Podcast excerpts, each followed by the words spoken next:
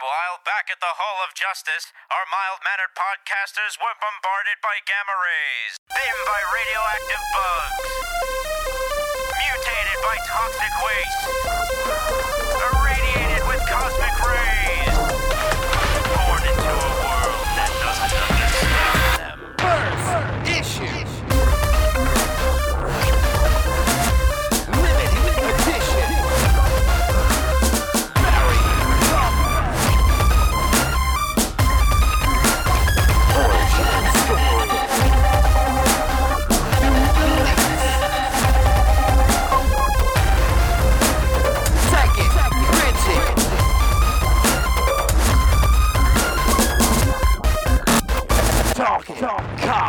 everybody. It's Wednesday, August 21st, 2013, and you are listening to the Talking Comics podcast. I am your host, Bobby Shortle, and I'm in the house with Mr. Bob Reyer, mm, Good day. Miss Stephanie Cooke, Hey! and joining us, filling in for Steve Seigh, who is in Canada at the moment, Mr. Joey Braccino.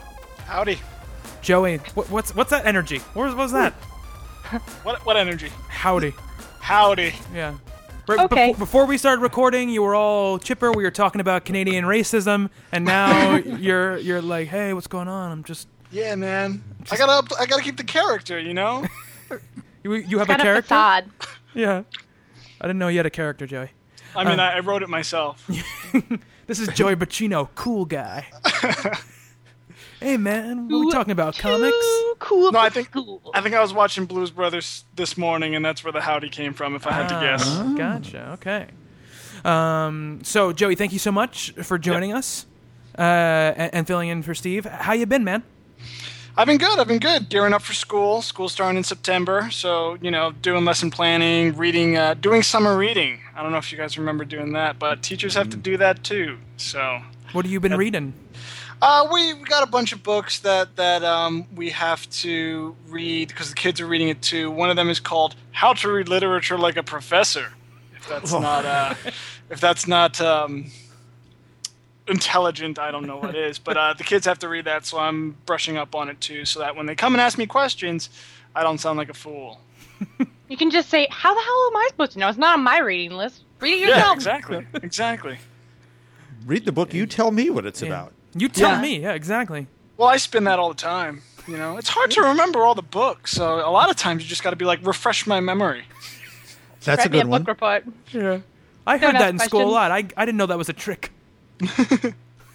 Yeah, that, I'm like behind the scenes right now. Yeah. The teacher says, you know, well, what do you think? It's because they have to go back into their brain and remember themselves. Yeah. Why don't you tell me what the red badge of courage is really about? While I panic inside of my brain and try to remember what happened in that one hmm. chapter. the li- little inside scoop. It's really the inside scoop of, of growing up and becoming an adult across the board is you have no idea what the hell you're doing about 90% of the time. Yeah. You you always think when you're a kid that you talk make them adult, they seem like know, know what they're doing. Nope, they're just faking it. Making it up as they go along. Yep. Yeah, they're all liars because that's all I do. I just fake it. All you really learn is how to cope with panic, is, what, is what you really do. Yeah. I don't know how to do that. No, I got someone a birthday card once, and inside it was another year older, another year closer to making up stuff. Yeah, exactly. You get better at bullshitting. Is Yeah. what you get better at doing. Um, I learned how to get like sometimes my little cousins they ask me questions about what is this and what does this mean. And sometimes I usually use like part of what I know and I kind of just you know stretch it to make it seem like I know more. So yeah, so that's another. My it's- cousins know not to ask me that kind of stuff. They're just like, "Read me a book, lady." That's how they talk? Yeah. Wow. Talk like 40s gangsters. Read Yeah. me a book, lady. One's six, one's three. Yeah. You know, whatever. We should They're get them really on the next uh, comic reading radio play. Yeah, I know. Yeah. Uh, Yeah. they're all They're got really pinstripe suits and fedoras on. Yeah. Oh my god, now I want to buy them those things. That would be adorable. let's be honest. Those kind of things would. on kids are always adorable. Um, so that's the less, first lesson of talking comics is that we don't know what the hell we're talking about. So on to us talking with Yeah. authority about about stuff. Yeah, Bob. uh, let's let's start out here uh, with a little box office. We can do a lot of box office. We're not going to talk about those of you wondering if we're going to review Kick-Ass two, uh, which is our norm. We are not. Uh, uh, mainly because I did not see it. I don't think, and I know Bob saw it, so Bob's gonna give his thoughts on it. But um, the we talk about the box office, and this is part of the reason why maybe you know it wouldn't be smart to do a whole show about it. Uh, it came in at number five uh, this weekend at thirteen point three million dollars, um, four thousand per screen average. Uh, it's only a twenty-eight million dollar budget, so it'll probably end up making back its money. But uh, it opened, I think, like thirty percent less than Kick-Ass One, which opened itself disappointingly when it opened at 19 million, 19.8 million or something like that a couple of years ago, three years ago. So it, it does not seem bright for the future of, of Kick-Ass. Um, Bob, you saw the movie. Yep. Uh, give us your, your quick review. Quick review is I saw it at a five dollar matinee, and that's kind of what it's worth. Um, what's really interesting, the leads are all very good. Jim Carrey, who I don't particularly care for, is is really good in this movie. Everyone's given important things to do and mm. human life lessons and character flaws and so on. And it sadly takes away from the loopy fun of it. And then when ultra violent things happen, they're not as much fun anymore. They're too grounded in high school drama and other things to have the other bit of it that was so releasing before. Mm-hmm. It's it's now creepy to watch. Hmm. Hmm. Yes. So it really took me out of the picture. Got so making by making it more real for you, the violence became less, uh, I guess, palatable Yes. because it was less of a cartoon. Um, yeah, I mean, because especially in the first movie, which I love the, the first movie, uh, it's a little girl, you know, shooting people, and, and th- there's Careening down that hallway to bad reputation is classic. yeah, exactly. So the the fact that it is so loopy, it separates you enough so you don't, it doesn't feel weird. But I guess you're saying the second Right. one um d- doesn't hit that Well, that there's, mark. A, there's a fight in an alley uh, where she's uh, hit girl's setting up something. I don't want to give too much away here, uh, but she chops some guy's hand off after he complains about you're going to chop my hand off, Mm-hmm. and she does, and it's just ugh. Mm-hmm. I, I already knew I was in for not a fun afternoon. yeah. And it, it is a shame that there. When I saw the review, our local paper gave it a very good three star review. Which okay, and the very things he pointed out that he liked. Oh, we see them in high school, and we see all this sort of sort of stuff, which I generally like in movies. Mm-hmm. Not in this one. Mm-hmm. It just threw me for a loop. It's like, oh, maybe I'm out of my league here trying to think about this. But the more people I talk to have seen it feel as I do. There's something missing. There's something not right in this mixture this time. I guess it's Matthew Vaughn having written and directed the first one. Well, Jane hmm. Goldman wrote it. Um, who's Uh, kind of they his partner. co-wrote, they co-wrote it. Yeah. Yeah. So they're, th- that team is missing from the the, the picture there uh, on that movie. Uh, S- uh, Stephanie and Joe, neither of you saw it, right? No. Okay. I Do you had like a screening pass, but I wasn't able to go. So Yeah. Do you have any interest in seeing the movie, uh, Stephanie? yeah, I do.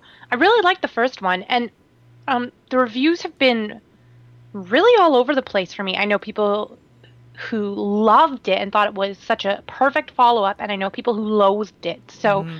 um, again, in my experience, it's just always better to find out those mm-hmm. things yourself. Mm-hmm. I might wait until home video, which really I don't even know why I said home video. I mean VHS. what? Anyways, but like I might wait until it comes out on DVD to kind of check it out. But I still want to see it. Yeah, me too. I haven't seen it yet either, and I I, I do want to see it. But I I think that the you know before I even heard reviews of it, I, I wasn't frothing at the mouth to go see it, even though I loved that first movie. And I think that might be the issue more than the reviews with the movie. Maybe it's just that. I, I think a lot of us really liked that first movie, but I, I, I, I didn't. After that movie was over, I didn't feel like I really want to see a second one. You know, I thought that it said all it needed to say, and I loved it as a, its own little piece of um, you know, pop pop art, and you know, far be it from me to say what other people want. Uh, you know, obviously, I mean, people wanted a sequel. That's great, and they got it. And I think this movie will en- it'll eventually end up making its money back on Yeah. one time it hits DVD or you know VHS if if you're Stephanie. and in Canada. yeah, and in Canada. Uh, so there's that. But I don't know, Joey. What about you? Yeah, I mean, I mentioned in the live stream on Friday that I was rewatching Kick Ass over the weekend because my girlfriend hadn't seen it, and um, we were interested in seeing the sequel. We just didn't get around to it, and I, and I kind of agree with you that there wasn't that kind of overwhelming urge to see it. Um, despite the fact that it was it was pushed hard in marketing, I feel there's you know ads all over the place and and on TV too. Um, so I'm kind of surprised. I didn't know it came in at fifth. I thought it came in just just behind uh, Lee Daniels, the Butler, um, which is a star-studded cast in its own right. But Mm. um, I didn't know it, it was that low down on the on the rankings. Yeah, it, it's it's Maybe it was higher up internationally. I don't even if it, I don't think it even opened internationally, but I'm not sure. I don't even know. I don't Uh, even know if Kick-Ass would sell internationally. Yeah. Really? Well, Yeah. yeah. Now I Um, feel like using some Google food. that's what I'm doing right now. Um, it's funny, something international, and this is this is in Stephanie's wheelhouse. Uh, Pacific Rim has actually made more in China than the Avengers did. I love it. It's so good. Yeah, Stephanie loves. Um, There's oh, it's so awesome. Somebody posted this like, you know, fan art of what they thought should come after the credits, Mhm. and now, like in my mind, it's just it's there. That has happened. I want this to have happened. I'll, I'll post a link to it somewhere. I actually posted a link to it on Twitter, but it's so amazing and it's so perfect. And for anyone who's seen it, you'll like go through it and be like, "Yep, I accept this." Mm-hmm. True story. Hmm. Um, Kick-Ass Two made has made s- it made six million foreign.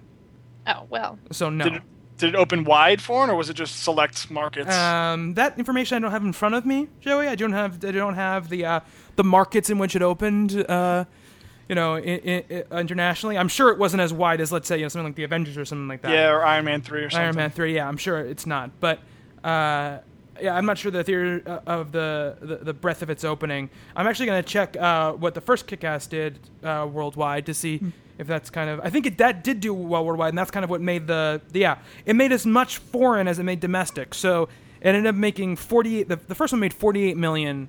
Um, domestically, a- and it made 48 million foreign, so it made 96 million. And on on the kind of the, the the budget that it had, which was only 30 million, uh, it, that what pro- uh, prompted this sequel. So So Yeah. also just quickly too, it's only opened.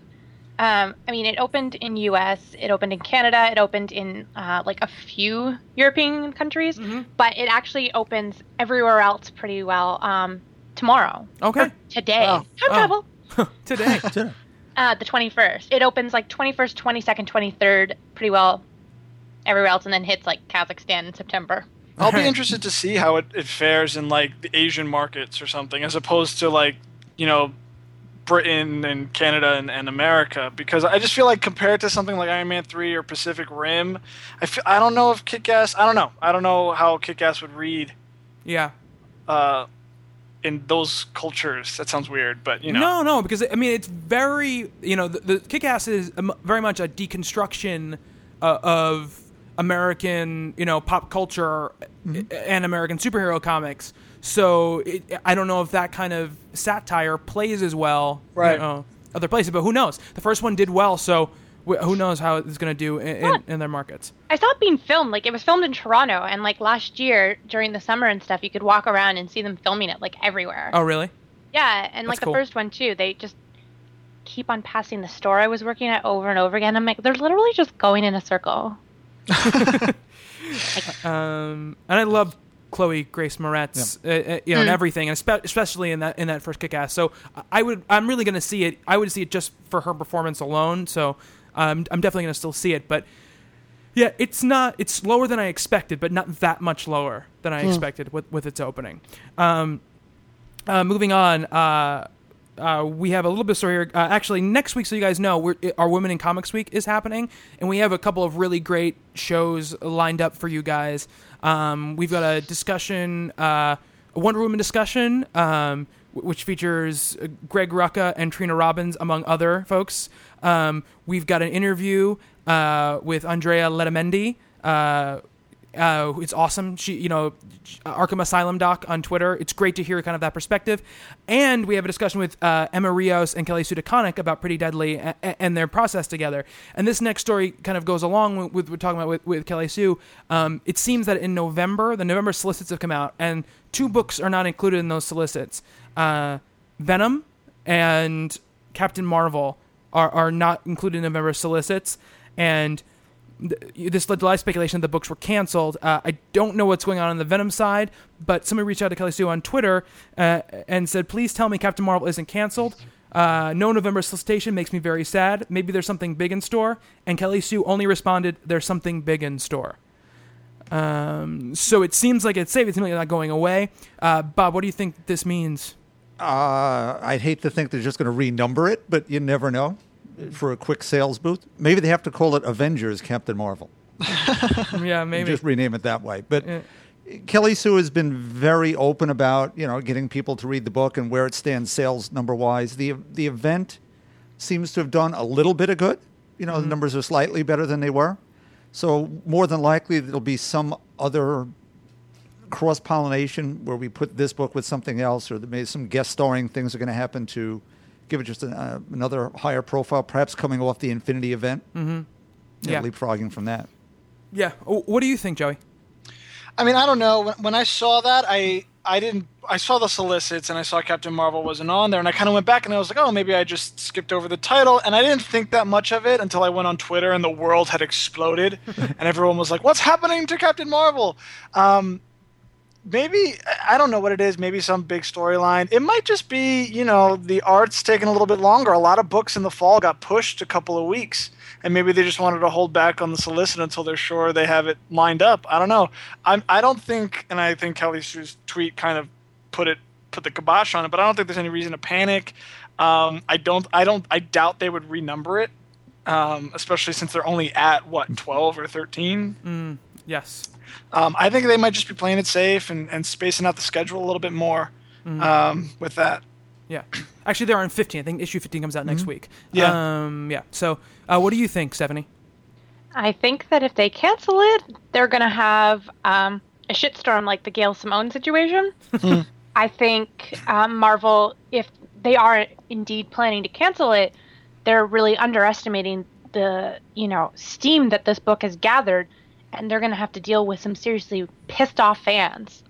Mm-hmm. And you know, as one of the few books out there that's not made solely for women, but especially speaks to a lot of women, like they'd be seriously making a big mistake, numbers or not. Yeah, I mean, I, I, I think I know it's weird for a book that's at number 15 or 17 by the time we get to this point to be renumbered. I honestly think that's what they're going to do. Uh, I, I think they're going to Marvel now it. I think that the book came out right before that happened, and I think you see, you see a lot of books that premiered around that time, uh, or were st- or just in the middle of runs at time having trouble getting that tick up that a lot of the Marvel books did that, that got the, the new number one. You know, it's a shame that you have to go back to number one for that, but I think that's what's going to happen. I think they're going to relaunch it. Captain Marvel number one, Marvel now. Like everybody, jump on! You can come on. let- Let's do this. Um, and I, I honestly think that it will give it a big pop. I, I really, really do. I think she's obviously heavily fe- featured in Infinity. Um, and I, I think that with those crossovers as well, you're going to see a lot of bleed there. And I think they're going to want to take advantage o- of that crossover and really make it, uh, really hit it big. Um, that's what I think anyway. I, I don't think a storyline or rebranding it Avengers Captain Marvel is Yeah. is a thing that's big enough to to, to boost the sales up higher than they are. Because I think right now what you have is you have this um, you have this rabid fan base and this dedicated fan base who really really love that book. And I think that maybe they've told a lot of people about the book, but maybe they told them about it and it was already on issue five or six, and they're just Middle of a storyline. middle of a storyline. You know, people- what happens in life, you just you have a moment where you're going to grab something, and if it's not there, you kind of pass it by and you're going to forget about it. And I think that relaunching the big number one gives that opportunity and gives it a zeitgeist again. It gives it it's here, it's happening, it's it's huge. Like this is a new number one. It's look at this art. Look, the writing is great. You know, so I, I think that's what you're going to see. Um, They did it with the Captain America book when the Marvel Now thing happened. I think Brubaker's was up to what 16 or 17. yeah, the, yeah, the new numbering. Yeah. and they and they re- relaunched it the the week after. Do you think that they would um, change the, the premise of the book at all? Maybe give her like Captain Marvel and somebody or anything, or do you think they just relaunch it Captain Marvel Volume Four or whatever? I think they do it volume four uh, because I think they're going to start pushing her. I, th- I I- I think similar to what's going on with Guardians of the Galaxy. I think they're going to start pushing her kind of pan media.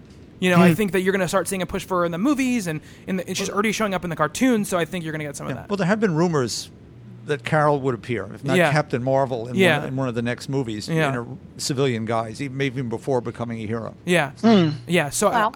yeah, Stephanie. Just to be safe, everyone who's buying Captain Marvel, buy two Captain Marvels. you know, one for yourself, one for your friend. Just just buy lots of them.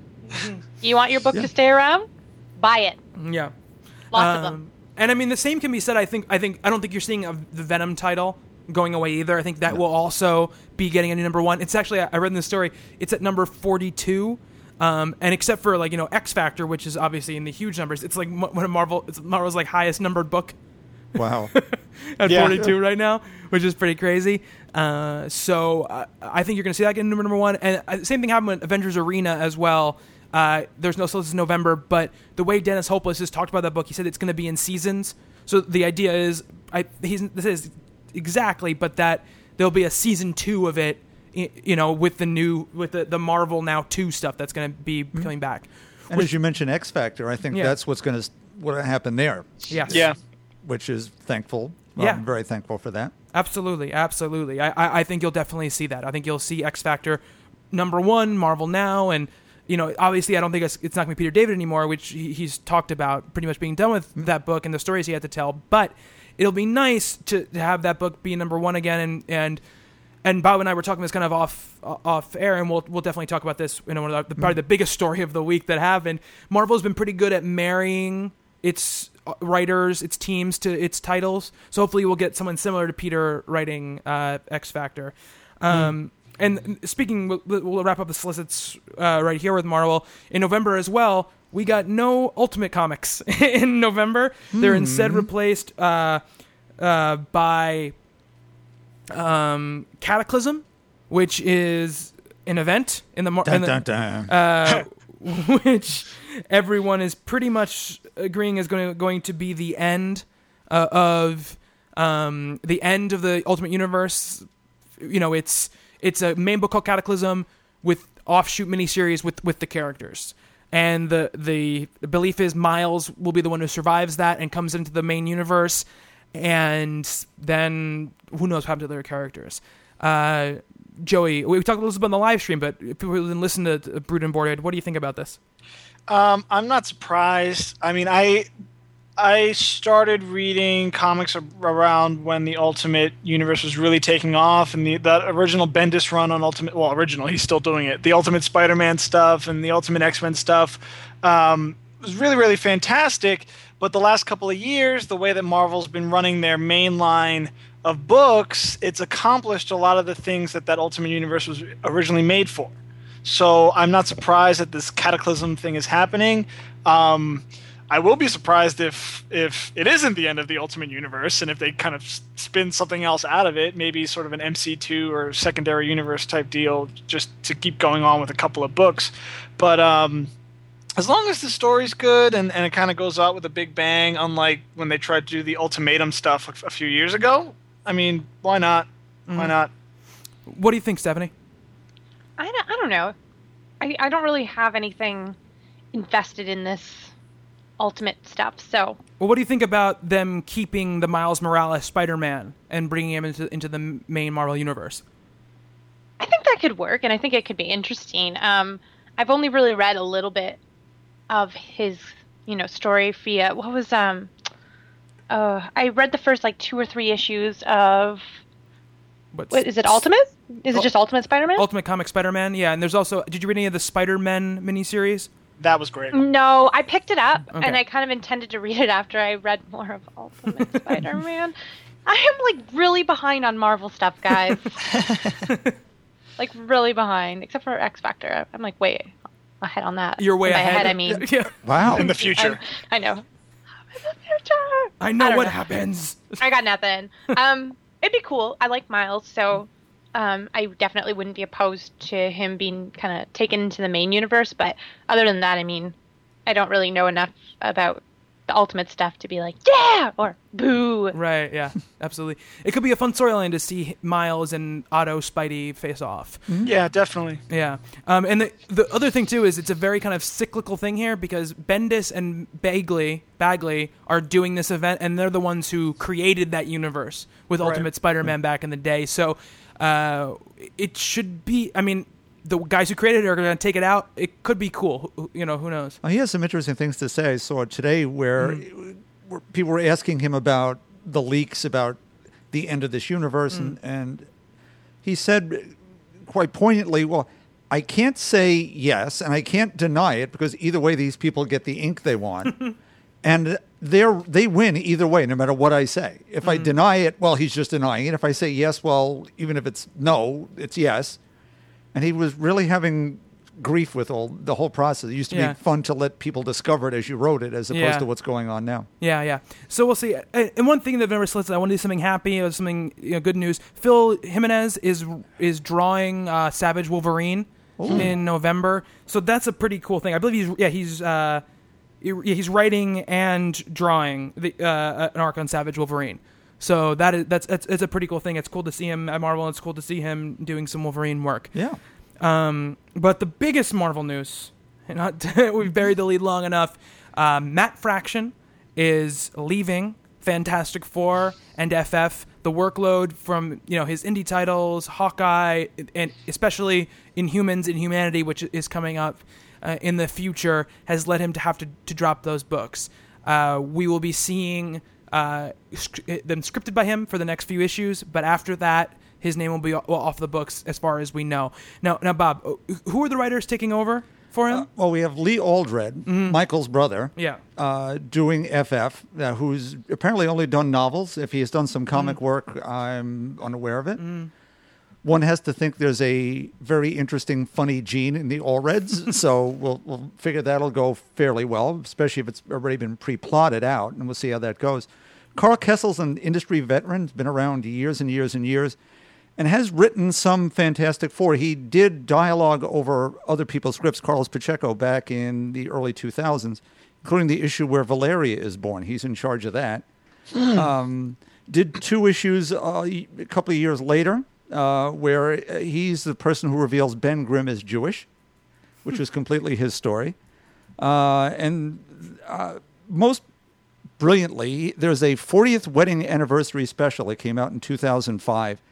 And it's a story called A Life Fantastic. It's Reed and Sue celebrating their wedding anniversary in a between the dimensions world where all the different versions of Reed and Sue meet to have a party. and it's just touching and beautiful and romantic and all the things that if you want someone writing Fantastic Four, this guy does have that emotional chip to play. Mm-hmm. Whether he gets to hold on this book, I don't know. We were talking about before. I think Marvel's going to want a name mm-hmm. on this book, just because that does seem to be the way they head with with a signature title like this. Who that name could be, there are. I don't know. I had someone suggest to me Peter David would be pretty good for this book.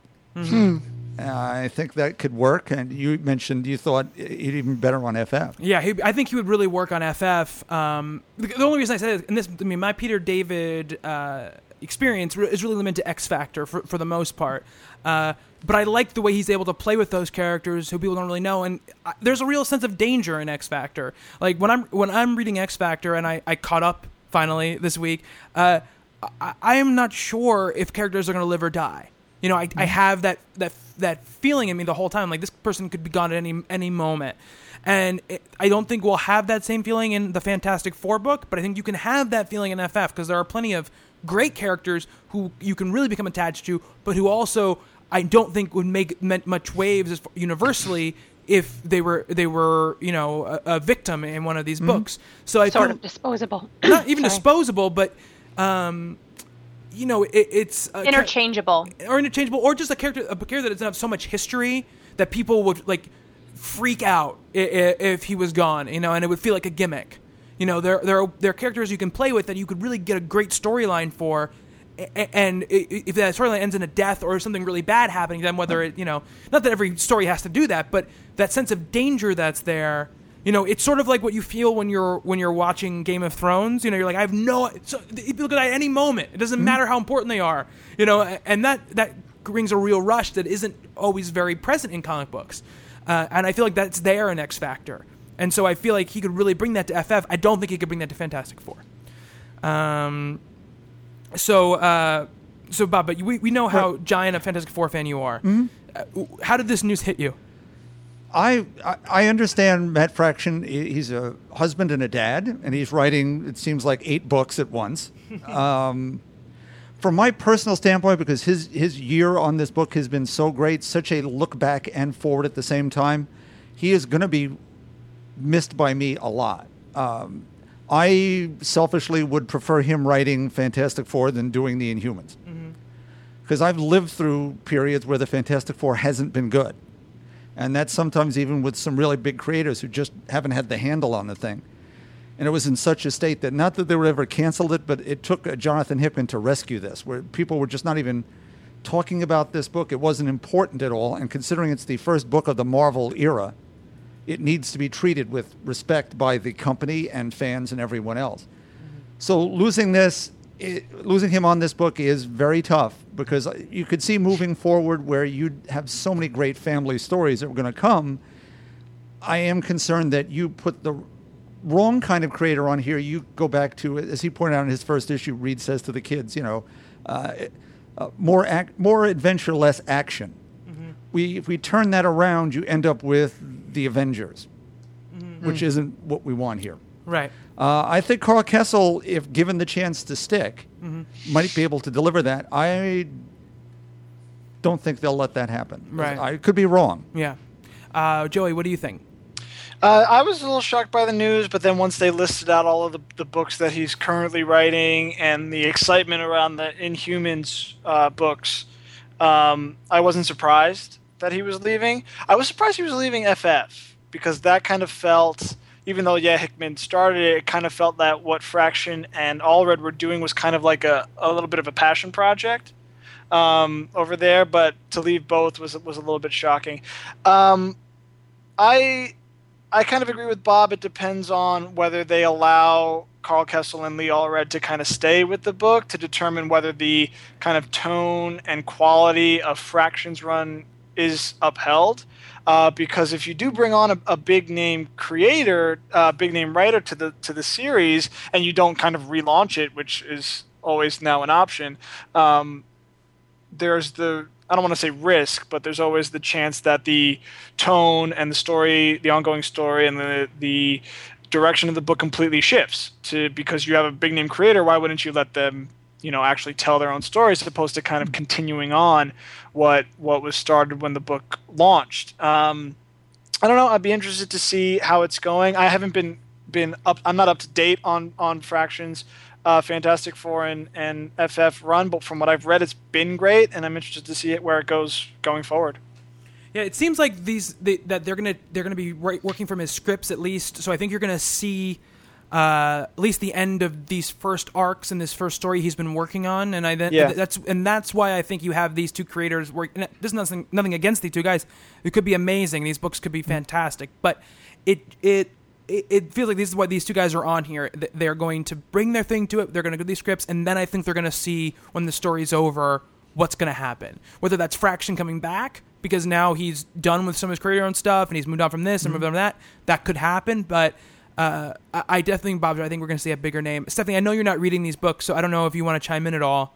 Sure. I mean, uh, again, I'm behind on them. I have them, and I've obviously heard great things. But to me, it's just really honorable that Matt Fraction is stepping down from this. A lot of creators, they want their name on these big books, and they kind of take them to ruins because they get burnt out uh, with too many projects, or just, you know, there's just they just kind of rush out these scripts, and they're like, great, next thing, great, next thing, and like, it, you know, it's this quality or quantity over quality.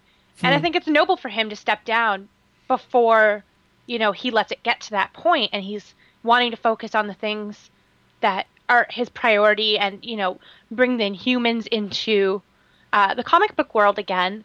And he's set really great groundwork for all these other things. And while I think he'll be really missed on Fantastic Four and FF, it's nice to see him again laying out bricks for other things to come and set the pace for other creators to take the reins. Yeah, it's certainly that is what that, that's kind of the first thing I thought. I was like, well, at least he, he's putting the work first. You know, he doesn't. He'd rather put out you know a, a group of great books instead of rewrite these books and have them be underserved because he's his attention is spread out Right. to Phone in a few issues Ex- of exactly, Four, exactly. right. And I'm sure Right. we've talked to, to we've talked to Matt, and he doesn't. You know, he seems like a pretty you know.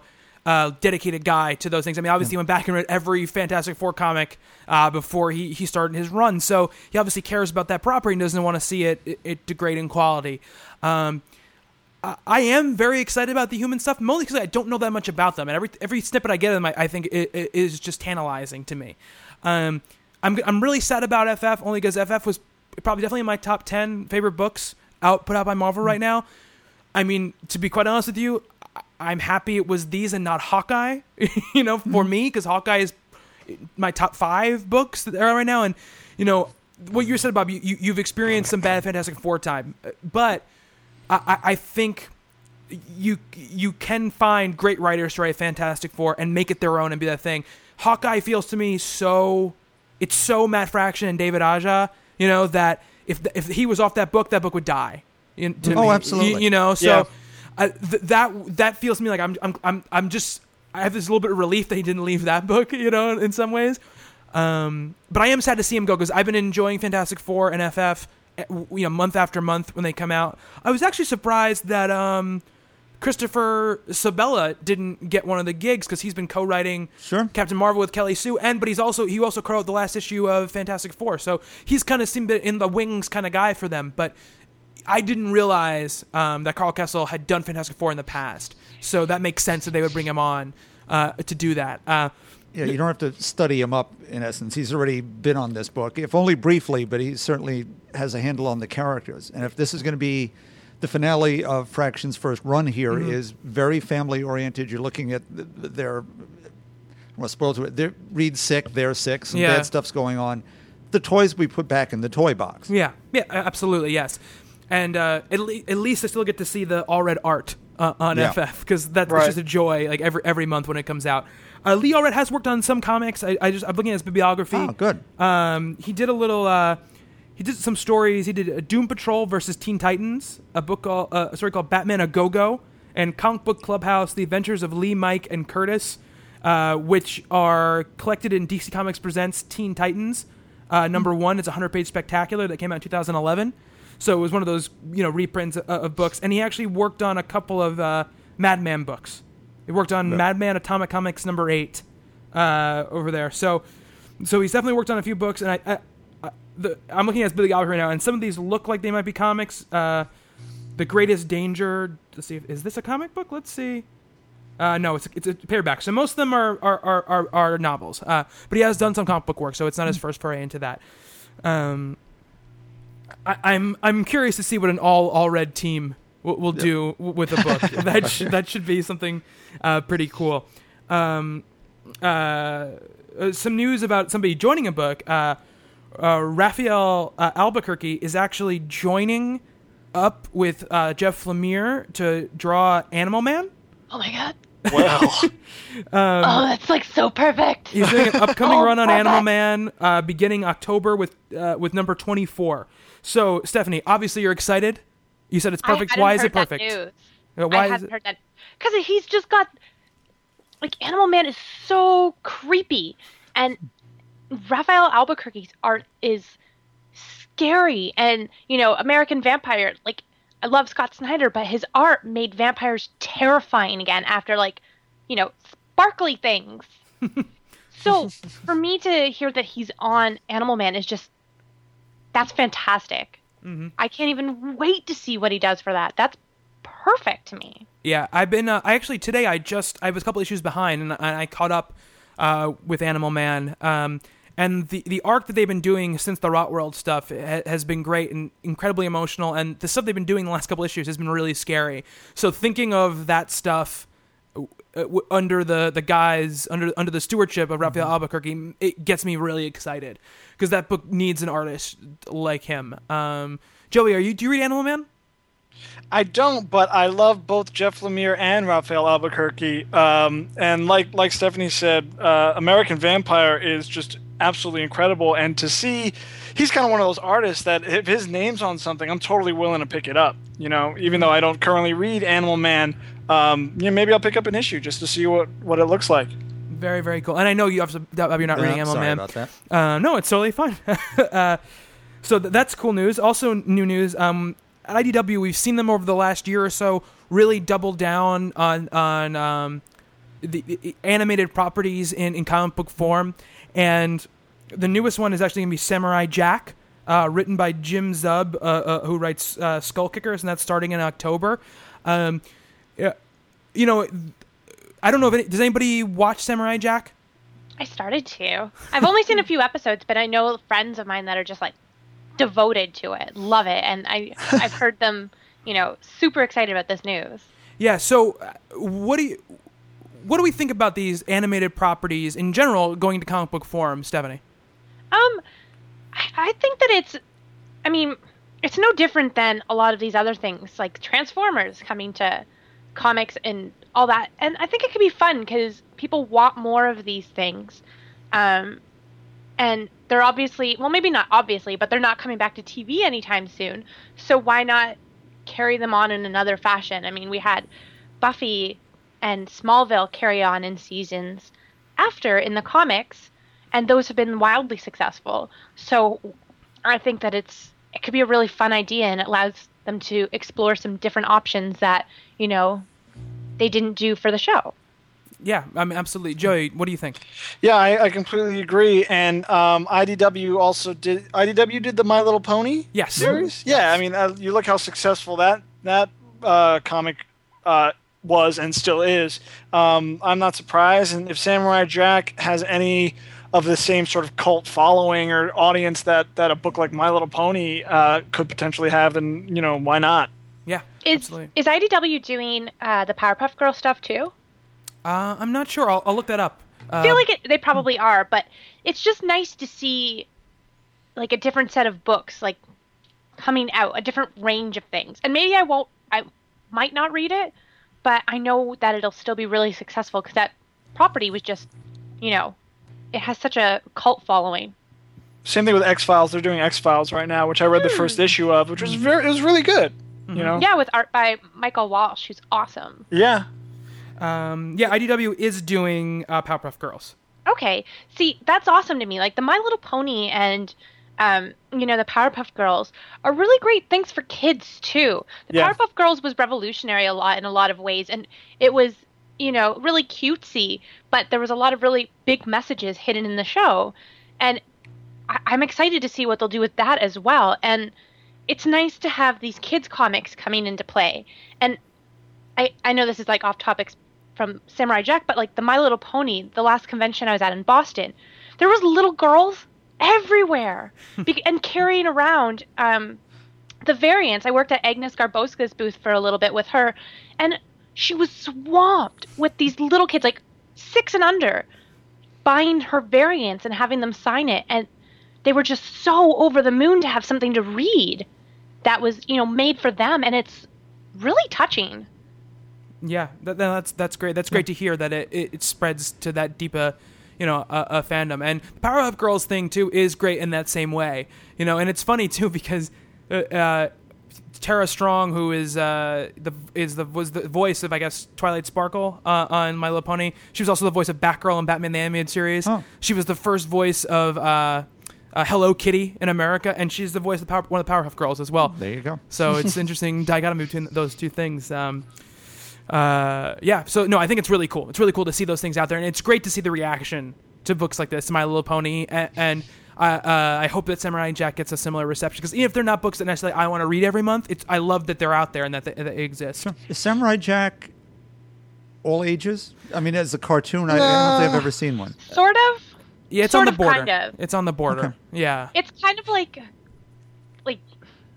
I don't know. It's like this weird mix of Teenage Mutant Ninja Turtles and like Powerpuff Girls, and Oh, I don't know. So and might He Man. No, I just Yeah. made that up. I just Okay. made that up.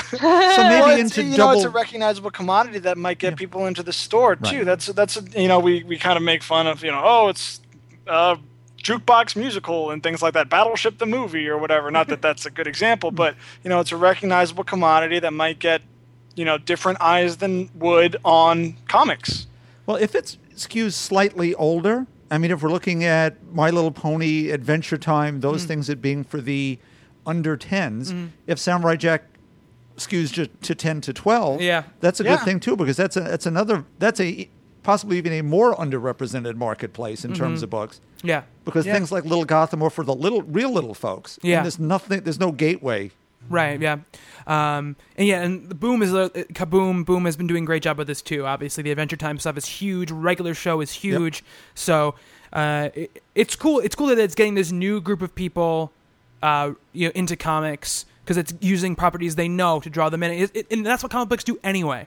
You know, they use these heroes that we we've known since we were kids to bring us into these worlds, and they're just doing the same thing. You know, just transferring medium. So By the the way, big- for those of you who aren't familiar with Samurai Jack, it won. It was only on the air for four years, I think, and it won um, the primetime Emmy for animation Wow. every year. Wow. So just FYI. Google Fuyo. little information for you. Stephanie knew that all at the top of her head. She just knew it. It was just sitting there. She's the Samurai Jack expert. I'm a samurai. No, stop. Googler. Just stop. Okay. I thought there was a bad pun coming, and I just wanted to cut it off before it even even got there. God, you think so highly of me? I do, I do. Um, so speaking of uh, licensed properties, uh, this is a nice news. We talked about this um, uh, a few weeks ago with another book, I believe. But um, so our, Dynamite is releasing Ash and the Army of Darkness by Steve Niles, and it's going to be fully returnable. And we mentioned another book about this a couple months ago, but this is another great thing uh, uh, for retailers. It gives retailers the chance more to order things they might not normally order a lot of copies of because they can send them back. So I don't think there's a ton to say about it, but I think it's just good to see that kind of stuff happening in there. Uh, it definitely brings more of that mass media feel when you can take a flyer on something, walk into a shop and buy something rather than have to order it uh, in advance. Um, in, in the video game world, we got some new screenshots uh, from Batman Arkham Origins, uh, which is hitting stores on October 25th, which sees uh, the early days of Batman, and it takes place on Christmas Eve, where a bunch of assassins have been hired to come and come and kill him. Uh, we've seen a lot of pictures of the assassins, Deathstroke, uh, Deadshot. All these guys are are, are present, uh, but these pictures actually show for the first time uh, the Batcave uh, in an Oh. Arkham game, and a, and a little bit of Alfred. Uh, Which Alfred do? We have Ninja Alfred? No, or- no, Jason Statham Alfred. Yeah. He's like, what Batman? um, so we uh, th- these are the, the first images that we've seen really of this in the, in these games. Um, Joey, I, I don't you know, are you a gamer? Do you did you play the Arkham games? Um, I have not played the Arkham games, and I haven't been able to play a lot of video games since I started, you know, teaching because it's so tough. Um, but I, you mentioned that it was being released. When was it? October. October. That's great because that means it won't just be for next gen consoles. No, So, it's know, not. that's great. Yeah. It's for PlayStation 3, Wii U, Xbox 360, and PC. Uh, Stephanie, are you excited about Arkham Origins? Yes and no. Um, I I don't know. Like, I'm excited that there's more superhero video games. I don't know specifically if I'm excited for like an the origin aspect of it, but it looks awesome. I'll probably buy it, and by probably I mean I will, and it'll probably be on day one. And by probably I mean I definitely will buy it on day one. so I mean, take that as you will. So there you go. There you go. Um, yeah, I- I'm I'm definitely excited, and it will be definitely cool because when this game comes out, I we actually I actually have procured procured some uh, game capture technology, so I'm going to be able to start doing uh, like playthroughs of games and stuff like that. So you'll definitely see uh, a look at this game when it hits shelves in in October.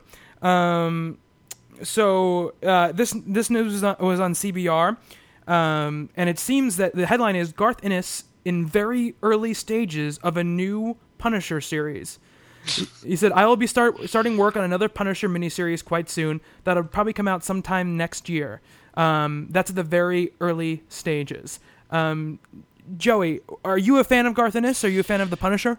Um, when Garth Ennis's Punisher was kind of the only game in town, I was a fan of Garth Ennis's Punisher. But then Rucka did his Punisher, and I was like, "This is it. You know, this is this is what I'm into now." And um, I don't want to say it's played out, but that news doesn't necessarily excite me that much. Uh, perhaps as as, it, as it might have a few years ago. Um, especially because I felt burned by the way Rucka's Punisher kind of had to get pushed aside in favor of the Marvel Now stuff. Um, I don't know, just not not excited for it. I you know Garth Ennis is a very uh, he's a great writer. He has a very distinct style of writing, and um, I don't know. I'm just I guess I'm not into that sort of his brand of of action storytelling at this current stage in my life. Interesting, interesting. Um, Bob, have you read any of En- Ennis's work? No, can't say as I have. The, at least that I can recall. Interesting. So- Yeah, th- I'm not very good for this either because I just my first time I really read the Punisher was the Rucka stuff. The first time I really took to the character. So I have actually a ton of the Ennis stuff. Uh, uh, you know, our fr- my friend Brian uh, gave me a bunch of it because he's getting rid of his comics and he was like obsessed with that stuff when when he was uh, a teenager. So I definitely want to uh, check that out and, and read some of it. But yeah, it doesn't really excite me. This is one of those things where I'll look to see uh, reviews and, and see how, what the reaction is, and see what whoever gets assigned it on our site says about it, and then and I'll decide uh, what I'm gonna do. Um, uh, Stephanie, I've never heard you speak of the Punisher, so I don't know even if you even care about the character. I like the Punisher. I haven't read like tons of it. I've only kind of read um, like the big magazines that they had. Mhm. Um, and little bits. I almost bought like the Punisher Christmas special because this weekend actually, just because it seemed so, you know, weird to have a Punisher Christmas special. So like weird. I was It's- like, yeah, I it's not what I think this. of. Yeah, it's not what you think of at Christmas time. I know, big and guns I was like, and a skull. I feel like there's no jolliness to this. It's like, what do you, what could I get for Christmas? My family back. You can't have that. Anyways, sidebar off.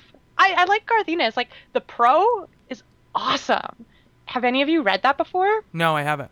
Flip It's through it, never so actually bought. It's the, the Amanda amazing. Connor. Yeah, it's Yeah. Amanda Conner and Garth Ennis, and it's awesome. It's just hilarious and great. Um, I don't think I've really read a lot of his other stuff. Well, I know he's he does Cross too, which I think is still running. It's just, you know it's very dark. His Punisher run was known for its very dark, but also very like very dark humor as well. It was very gritty, very gory, but there was that that kind of um, through line of of humor and kind of gallows humor running through it. Um, the other thing that was was big with Garth Ennis's run on Punisher was Steve Dillon was doing the artwork.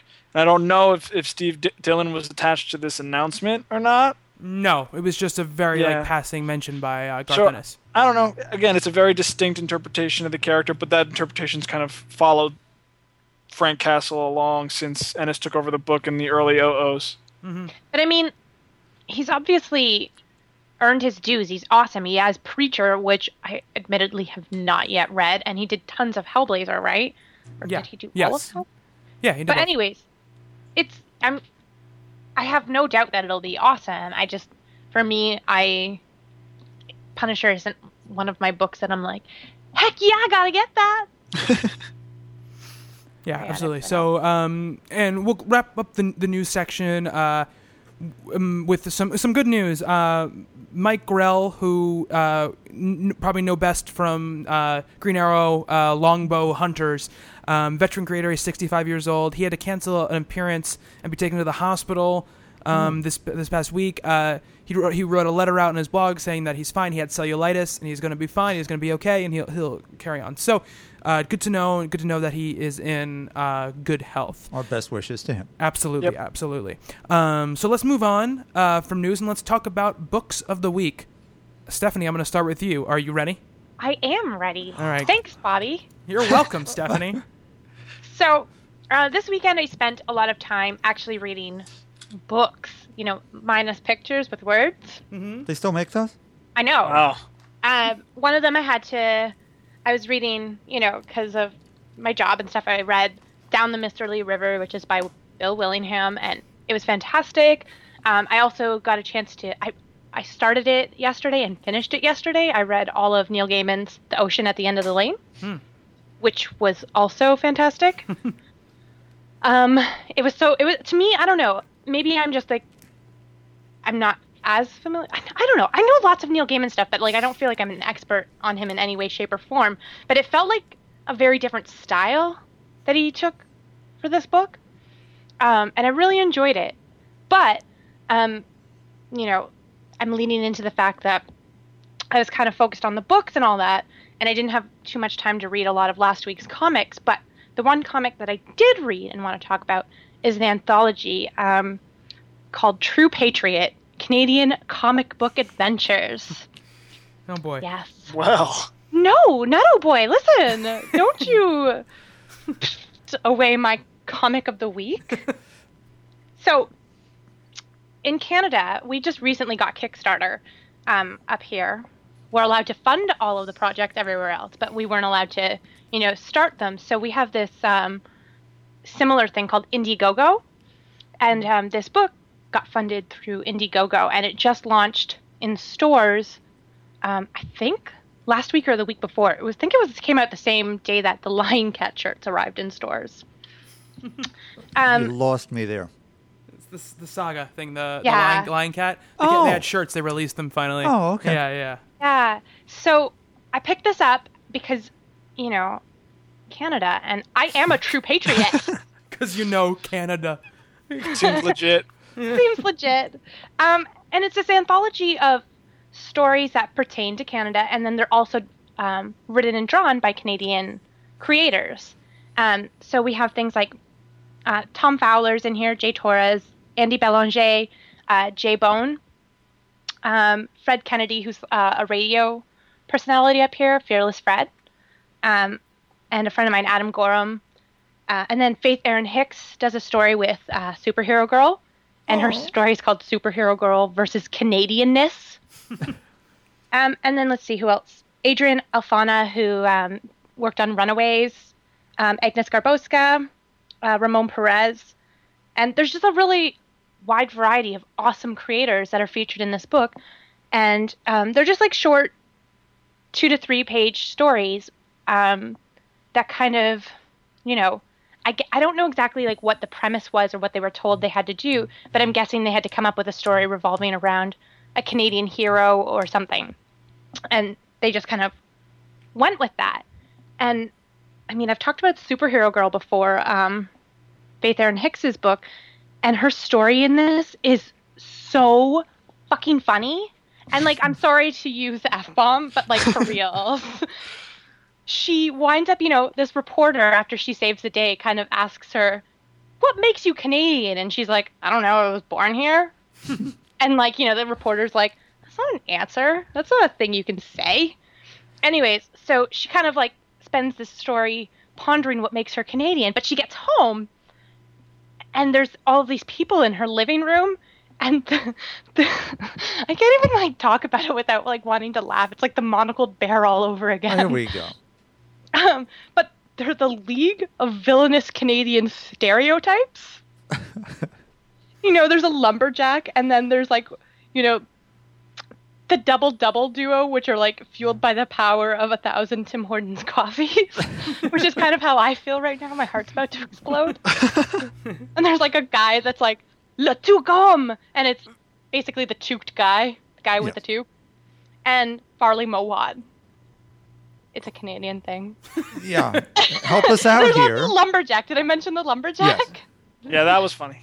So it's just this ridiculous book where, you know, it, it's celebrating Canadian comics and, you know, our stereotypes, I guess, but in a fun and just amazing way. And even if you're not Canadian, I really think you can appreciate it. My other favorite one was this book called Uh Oh Ogo Pogo, and it was art by Adrian Alphona, and then the writing um, was by Howard Wong.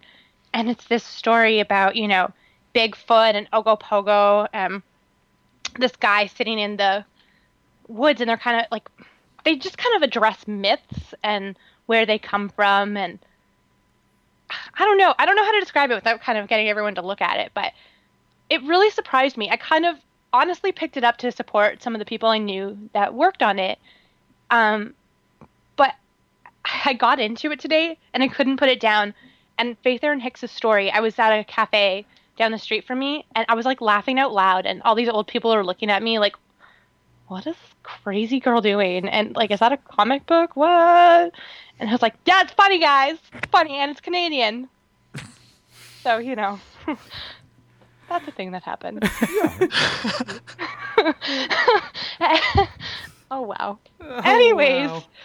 I'm not entirely sure where you can get this if you're not like in Toronto. Wait, what's it called? Pardon? What's it called again? It's called True Patriot.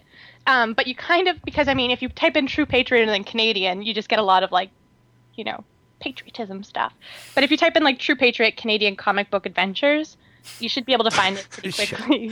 One Very hope. specific They uh, need- Google search. Yeah, they need better SEO on the, on their book. well, True Patriot. I mean, like the national anthem. Anyways, whatever. Um, if you want more info on how to actually, you know, get your paws on this, Ha ha! I know that was completely unintentional, but Own it. I mean, let me know. They call like a beaver a walking potato at some point in time. like, That's Ah. a thing. it's so funny. Bob, I'm going to get you a copy. I'm going to send it to you because you'll appreciate it. Uh, thank you. I do appreciate that. Faith Erin Yeah, Hicks is hysterical. So uh, any more superhero girl I can get my hands on. Yeah, and I tweeted I tweeted about the book and oh I have to talk about one more thing in it. I'm sorry. But like I tweeted about the book and Faith Erin Hicks was like, actually my boyfriend came up with the idea for the League of Villainous Canadian Stereotypes and awesome. But there's this other story and forgive me. It's seriously just hilarious though. There's this other story though, uh, again done by Fred Kennedy and Adam Gorham. And what's it called? I think it's called the Blue Noser and Gull Girl. yeah, it's called the Blue Noser versus Gull Girl. And okay, I also laughed hysterically at this because you know there's like these seagulls and Gull Girl. They're, they're- these kids are like throwing rocks at seagulls like kids do, and Gull Girl comes to like defend them. but Gull Girl is like covered in feathers, and she kind of looks a bit like a cross between Mira and Wonder Woman, but she has seagulls for hands. oh my god, you guys, I died. I was like, and then you know, the Blue Noser is like the Blue Nose, famous ship in Canada. So you know history, but the Blue Noser is this fisherman, and basically he goes to fight Gull Girl, and they just have this battle, and she's got these freaking crazy seagull hands, and he just has like a fishing net. And you guys, it's the greatest thing I've ever read. I gotta say, I like hearing Stephanie talk about this book. Yeah. I don't know if the book can live up to it after Yeah. this, but I'm willing to try. It's so funny. It's great. It's great. And oh my god, just read it. I can't. Somebody else talk. I'm gonna stop muting. I'm muting. Oh man, that was awesome. Um, Bob, what do you got for us? Sure. Uh, really quickly, uh, the second issue of Red Sonja came out this week. Uh, Gail Simone, Walter Geovani uh, picked up just where we left off the last one. Really neat story. You're seeing uh, Red Sonja in a different position, fighting for somebody else, as opposed to just running around on her own. Uh, lots of great action sequences, tons of good character stuff, and a shock surprise ending, which doesn't bode well for Sonja moving forward. But I mean, she'll survive. Yeah. I hope. Gail is not very kind to her characters. No, her character's have had a bad week. Uh, yeah, yeah. we'll get into in some of that a little later in too. General, yeah. yeah. Uh, but it's really good. If you people haven't picked this up, anyone else reading Red Sonja? I haven't read number two yet. I've only read number one. Um, anybody else? I I picked up the second one. I haven't read it yet, but I got like the Stephanie Buscema Me too. cover. Yeah, that's the one I have. Love that one. It's so pretty. Did you get the first one with her art? No, I got the first one digitally, and then I was in the store, and they happened to have um, the subscription variant, and I was like, "Yep, buying it." Yeah, I, I had a swipe one from my friend's store. not, not that I stole it, but he has a customer getting. I think he doesn't want all the covers, but wants a selection of the covers. So he ordered one, you know, at least one of every cover that he could get his hands on. I went, well, I want that one. he can have all those other ones. He can have all the, the, the uh, and they're all great. I mean, every cover has been Yeah. amazing, but I just think these are so cute. Yeah. Especially the little fish at the bottom here with the giant teeth. I guess they're fish. I'm Yeah. never- they're like piranhas. They look yeah, like piranhas that would be in like Mario Brothers. That's what they look like. or like. piranhas from Lovecraft or Yeah, something. yeah, It's just there's something really spooky about that. But Yeah. It, it is a it is it's a great book, and I know little bit only about Red Sonja, but this is really really well taken. So. Mm-hmm. Awesome. Uh, Fearless Defenders number eight, of which I can't say too much because there are spoilers galore. Um, but Cullen Bunn has really done a great job. There was a big moment a couple issues back that we're now addressing, and it's just done with charm and humor. This is a an issue set in Misty Knight's world, uh, where it's it's all street level, except there's also you know Elsa Bloodstone and monsters and monster eggs and kicking butt and taking names and all that sort of stuff. Uh, you get a two it could be two new members of the team turn up. One's in, in Elsa, one's another I won't say anything about. And we get a new villain who looks to be a big bad that will move forward. Also joining up with Caroline LeFay from the past issues. So I think we've got a big storyline cooking together here. And of course, the usual great Mark Brooks cover. Yeah, the covers have all been awesome. This is sort of the model sheet for Val's new outfit, which includes even a little note at the bottom that's actually a note to editor uh, Ellie Pyle. How about North style black fur boots with brown strap? it's like, okay, I That's like that. cool. Some inside baseball. Yeah. Speaking of Gail Simone and characters having problems, Batgirl 23. Yeah, I also have not read it yet. I just Okay. know that bad things happen. Yeah, it is the first part of the Batgirl Wanted. Mm-hmm. Uh, you get to see her dad being a policeman again, and not just the guy standing on the roof, you know, calling for Batman. Right. He's on the ground doing stuff. I can't say too much because you want to Yeah, read this, but um, what the one thing that is the best about this issue, as it was anything Gail does, it's about characters. Uh, Gail has Barbara and Alysia going shopping in the mall and it is just so wonderful to look at the, the expressions and uh, Fernando Pasarin's art really really sells that whole sequence where you see the, the young ladies enjoying their time at the mall. It doesn't go quite as well as you'd like because it, after all, you know that's what Gail's doing lately. uh, anyone else read Batgirl without being spoilery to Bobby? No, I haven't read it yet. But I do agree, like Batgirl's tagline should kind of be like, Batgirl, bad things are happening. It's always. It's always. Yeah, it's gone from bad to worse. Yeah. Uh, I think there's light at the end of the tunnel. Well, you got to put her through the ringer. Like she said, you, you got to earn. You got to earn the the change. Yeah. You got to earn her getting to be the hero that she was before she was shot. yeah, it's like Tomb Raider too, that the latest video game. They just kicked Yeah. the shit oh out of my her. gosh, it was insane. You gotta kick the shit out of them to like, you know stuff. To I build felt like- their I felt like I got my ass kicked playing that game. Yeah. I know. you like cry alongside them. Just that hurt, I think. Well, maybe they should have in the controllers. They still have those shock controllers. Yeah, oh, What if they gave real shocks? Oh, well, that would be bad. then I would not play video games. Yeah. see, see, I'm like that. I also think on game shows, you know, you you're on Wheel of Fortune or Price is Right, and you win a, a living room suite of furniture, whatever. I think if you lose, they should come to your house and take yours. Hmm. It should really be. There should be consequences, even in game shows. Well, there should just be like so many people do stupid things on Wheel of Fortune. I just feel like it, you know, buy a vowel, but you don't need a vowel. Every other letter's like up there. Then they get electrocuted. I see. Yeah, I like that. Be stupid. Yeah. I just don't like it when they're they're extra greedy. When they obviously know the answer, but they keep they keep spinning because like I want more money. You know, just solve the puzzle. You're gonna you're gonna serve you right if you get bankrupt. Yeah. It's gonna serve you right. Just solve the puzzle. We'd be very bad at, in the Roman arena. Yeah, There'd be lots exactly. of thumbs down to- Yeah, from yeah. this crew. That time You're dead, Russell Crowe. decided to yell about Wheel of Fortune. Yeah. Ah, my fault. Comics Sorry. are stupid. Wheel of Fortune. We're gonna rag on that. Yeah. We'll go back to Jeopardy. We'll Sick bring- burn. Yeah. Not that anybody who watches Wheel of Fortune knows how to use the internet or listen to a podcast. So yeah, we're okay. Wonder what their demographics Yeah, yeah, are like. yeah. And they're not listening to us. no, they're definitely So- not listening to us. I don't think we got Mama the always wheel. yells at like Wheel of Fortune. She doesn't. We watch Jeopardy sometimes, but like she won't watch Wheel of Fortune before. She's like, Stephanie, they're all so stupid. She's like so mad. Yeah. Carry on. Oh yeah. That girl. Okay, I'll finish up. My book of the week is uh, new number one from IDW, Thunder Agents. I'm glad you're talking about it. I wanted I wanted to hear about this from you. Uh, you know, it's the Tower comics from '66. We did a show some while back. You know, something we had never talked about. I was a big fan of that original. I actually bought on the newsstand for some bizarre reason as a ten-year-old, and always just loved these characters. They've been in limbo. DC did a very bad version a year or so ago. Uh, this is uh, Phil Hester, and I'm, I'm believing it's Andrea DeVito and not Andrea DeVito. So I'm sorry if I fouled up someone's name and or gender as we talk about this book. Uh, it is a complete throwback to 60s and 70s storytelling and art style, and yet it's new at the same time. There's a somewhat different level of action, but not violence. Uh, we have cute little nods to the past where the, the head of Thunder was one of the original Thunder Squad from back then. She talks about being 12 years a cadet.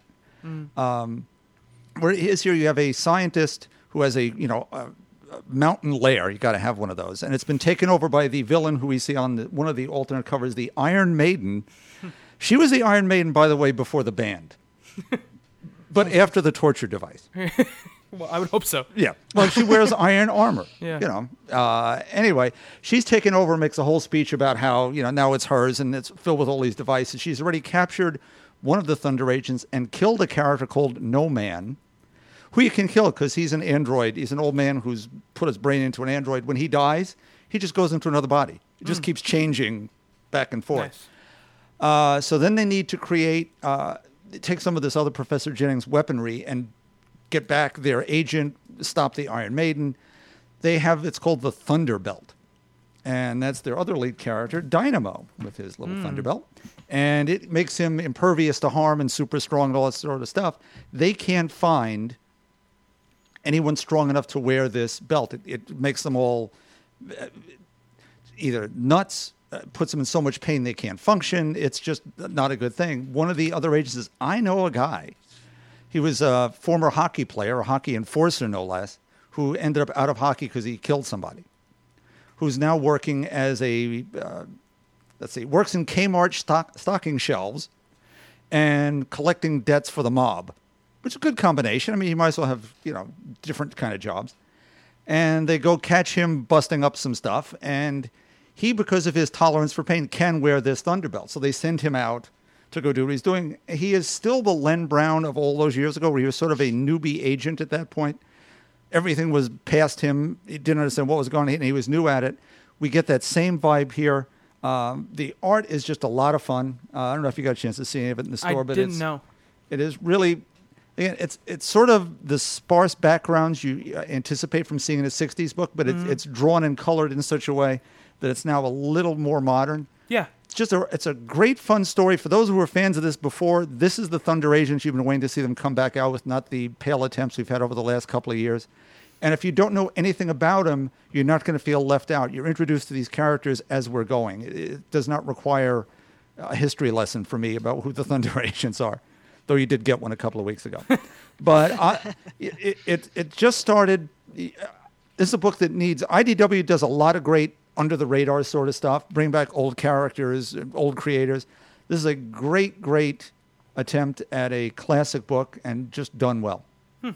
And uh, is this an ongoing? Do you know, or is it? Yeah, it's going to be ongoing as long as it, we can get Right. the Yeah, sales yeah, yeah, up. Of course. Of course. Interesting. Great. I'm glad to hear. I know you were looking forward to that book, so I'm glad to hear that it, it, it delivered for you. Yes, absolutely. Awesome. Awesome. Uh, Joey, what do you got for us? Uh, I got two books. I mentioned one on the live stream last Friday, which was the the Black Widow book from 2005 ish under the Marvel Knights um, imprint. Um, I was reading on the the Marvel Unlimited thing. I, I had finished Iron Fist. I had finished Defenders, and I was like, well, what could I read now? Oh, Black Widow. I feel like I don't have any books with her uh, in in in focus. Um, so I started reading it. It's by Richard K. Morgan, who was a or is a British sci-fi novelist, and they brought him on to do the the writing um, on on Black Widow. Uh, Bill Sienkiewicz does the artwork. He's you know a legend in the industry. He did Elektra uh, and all that really really excellent excellent stuff in the 80s. Um, it's a great book. It, it came out clearly in like the mid 2000s. There's a lot of stuff that harkens back to what was going on with the war on terror and everything. The premise basically is Black Widow, Natasha Romanoff, um, got out of the spy game. She was like, I'm done with S.H.I.E.L.D., I'm done with being a superhero. She kind of just wants to live the, the quiet life. And in the first issue, what ends up happening um, to kind of set up the whole conflict is several members of the Red Room where she was trained end up dead and assassinated. So she kind of has to go on the run. She has this kind of old contact at Shield who's also retired, who she ropes into it, and the two of them kind of are on the run trying to figure out the whole thing. It's a it's a it's a great, very pulpy kind of spy game uh, type of book. Um, kind of like what Secret Avengers was when Ed Brubaker was writing it. Um, the artwork is just absolutely incredible uh, by Sienkiewicz. And in the, the second run, there's 12 issues, there's two volumes.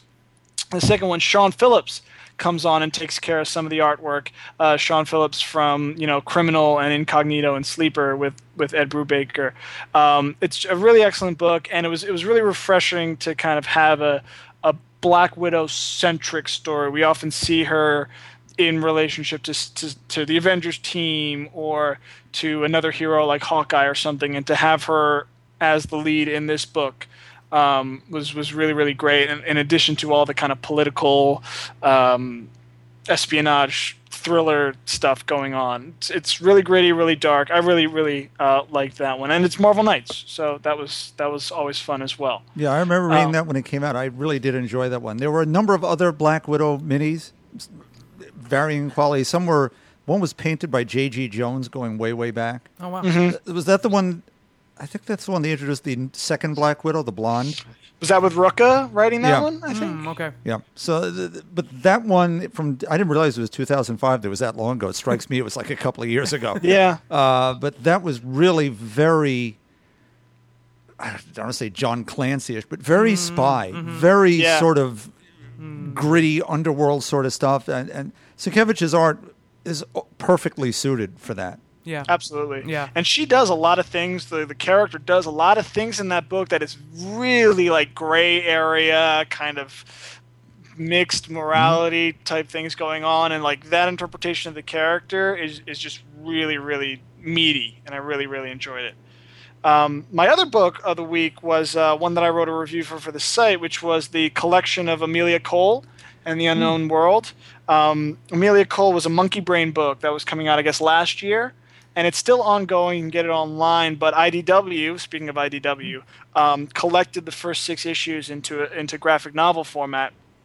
A really really fun book by Adam P. Knave uh, and DJ Kirkbride. Does action cats? Oh my god! uh, and art by Nick Brokenshire, I think is how you say his name. Um, I really, really enjoyed it. Basically, the premise is Amelia Cole is a is a teenage uh, magician, magic. She she comes from the magic world, and she, like all teenage girls and teenagers in general, teenage boys as well, trying to find the, uh, her place in the world. And what uh, ends up happening is she gets cut off from the magic world where she was raised and the real world, which is, I guess, our world, and she finds herself in this third mix match world where both magic and non magic live together. So not only is she trying to kind of come of age in her own kind of personality, but also trying to find her place in this brand new world. Um, and it's it's really really well done really great story for young adults i feel i wouldn't necessarily say all ages because it is kind of a teenage coming of age story. Um, but from young adults on, I think you get a lot out of it. The the aesthetic of the book uh, under Brokenshire, and I guess Rachel Deering did design work for it. I don't know what that means; they don't really specify, but it's kind of like uh, Main Street USA kind of feel to the to the setting, but then there's like monsters with four arms and there's magic. It's kind of this very kind of postmodern magic, non-magic mixing, and the artwork itself is is kind of that realism that you get with like a Jamie McKelvie or the Hernandez brothers. It's it's a really interesting slice of life meets mysticism book that I really couldn't put my finger on the genre, but I know I had a great time reading it. And um, IDW did a really good job collecting it uh, together. But like I said, you can get all of the issues, and um, I think we're actually into the next story arc on Comixology right now. Um, and I really, really, really liked it. That's great. That's great to hear. Um, it's great that they're collecting that monkey brain stuff like that, so people who aren't in the digital realm can can check it out. Um, you you mentioned you were reading uh, Defenders on Marvel Unlimited. Is that the Fraction Defenders? Yeah, I finished the Fraction Defender stuff. I know that you guys are big fans of that. Yeah. What do you Um, think? I, I liked it. Um, there were parts of it where I didn't really know what was going on. That might have been because I was kind of reading it like relatively quickly. I'm, I'm sure if I go back and read it again, I'll, I'll catch things. But it was a really quirky book. Um, again, sort of the same thing. I loved having a Doctor Strange book. Uh, and I love the the characters that he had chosen. Silver Surfer two, you don't get a lot of that, um, at least uh, where they get to be themselves and not part of a uh, like an Avengers team. You know, um, I, I enjoyed it, uh, and I I kind of see where I, I I'm a big fan of Fraction's work on like Casanova. I don't know if you guys have read any Casanova stuff. I haven't. No. Um, I've read a bit of it. yeah, that's really out there. And I could see him kind of taking some of those ideas about, you know, time and, and the universe and everything that's like really super out there in Casanova, really experimental, and kind of bringing it into our superhero Marvel universe. So that aspect of it I really enjoyed because I'm a fan of his brand um, coming over from Casanova. So yeah, I really liked it. Cool. Awesome. Uh, let me shill for a canceled book. If you enjoyed Red She-Hulk in that, take a read through the Jeff Parker, whatever it is, six issues of that. Because mm-hmm. despite the fact that it didn't sell and no one's interested but me, I think you'd enjoy it. I think that's actually on the, the Marvel Unlimited app, and it's definitely on my list of things to, to check out. Mm-hmm.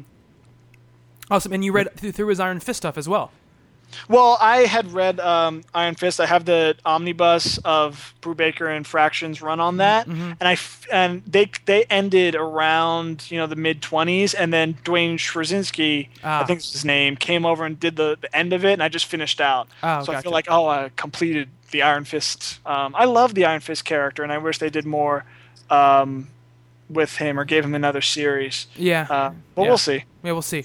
Um, absolutely. Uh, cool. Thanks, Joey. Um, so I'll end it stuff with me. Uh, I spent some time, like I was saying, I think to that at the show. I've been catching up on some books, caught up on X Factor, which I loved. I've been loving the end of X Factor storyline and the individualized issues and these like little kind of um, codas and all of the all of their tales. Um, especially there's a the, the Shatterstar uh, and Rictor and Longshot kind of time travel dimension hopping issue. I, I I think it's been my favorite issue that I've read so far. Wow. Um, j- just you know, I thought it was great. I lo- I love that kind of stuff. Um, and this is without having a ton of uh, backup on the characters. You know, it's it's just basically. I've read the Breaking Points storyline. I've read a few of like the, the when they start when they I guess when they started renumbering the book, when they kind of reformed the team, and I I read from Hell on Earth on. So I've only read smatterings of it. Um, so, but I still have a connection to the characters. I, I think it's great, and I'm and I'm excited to see what happens in these next few issues. Um, like I said, I also caught up in Animal Man.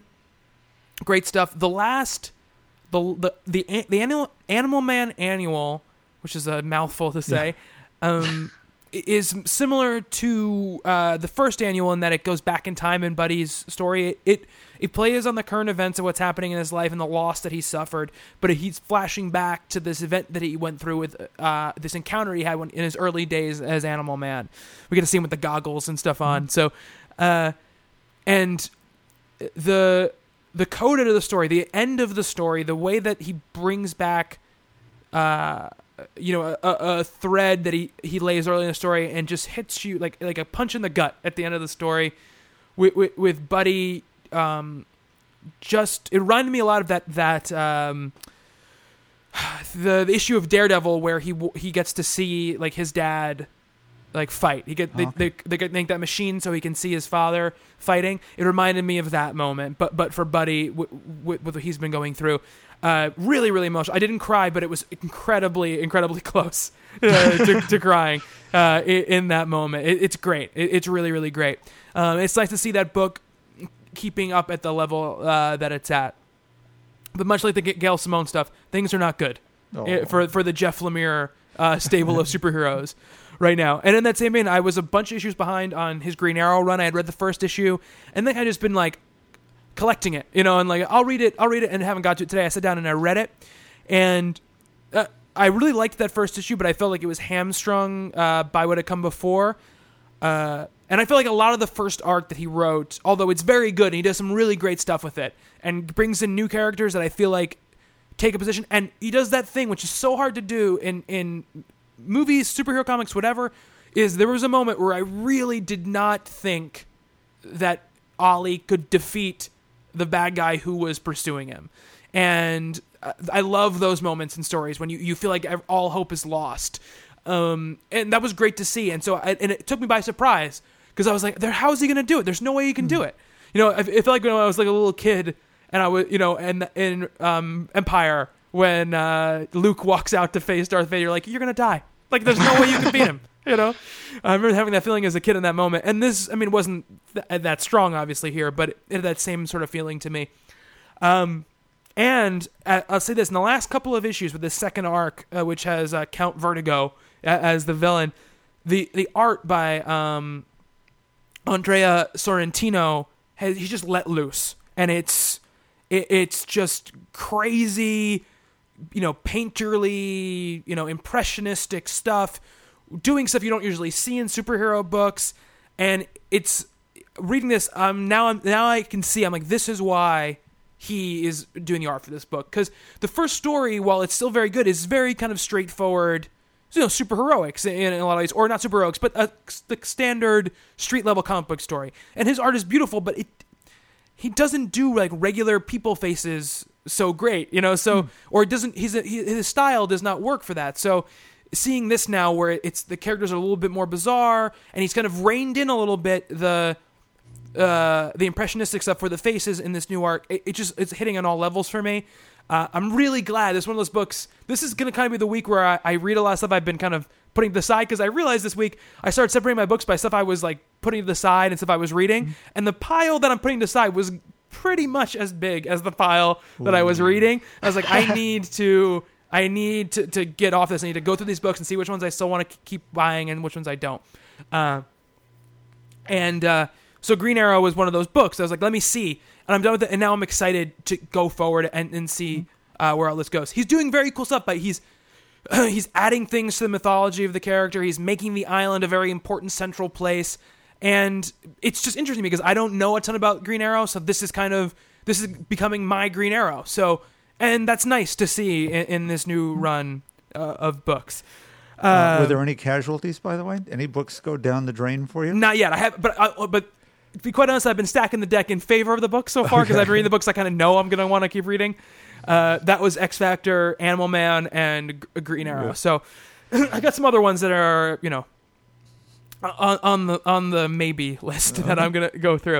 Uh, I'll let you guys know more about that next week. Um, uh, oh, and the other thing too, I want to bring this up. I uh, I read the first two issues of Deadpool Kills Deadpool by uh, Cullen Bunn, and Deadpool is a character for me who, who's very hit or miss. It's because there's a very specific kind of Deadpool I like. You know, I I like him to be madcap, I like him to be crazy, but he has to have an, at least a little bit of an edge of self awareness and, and realism to him. You know, he can't always be.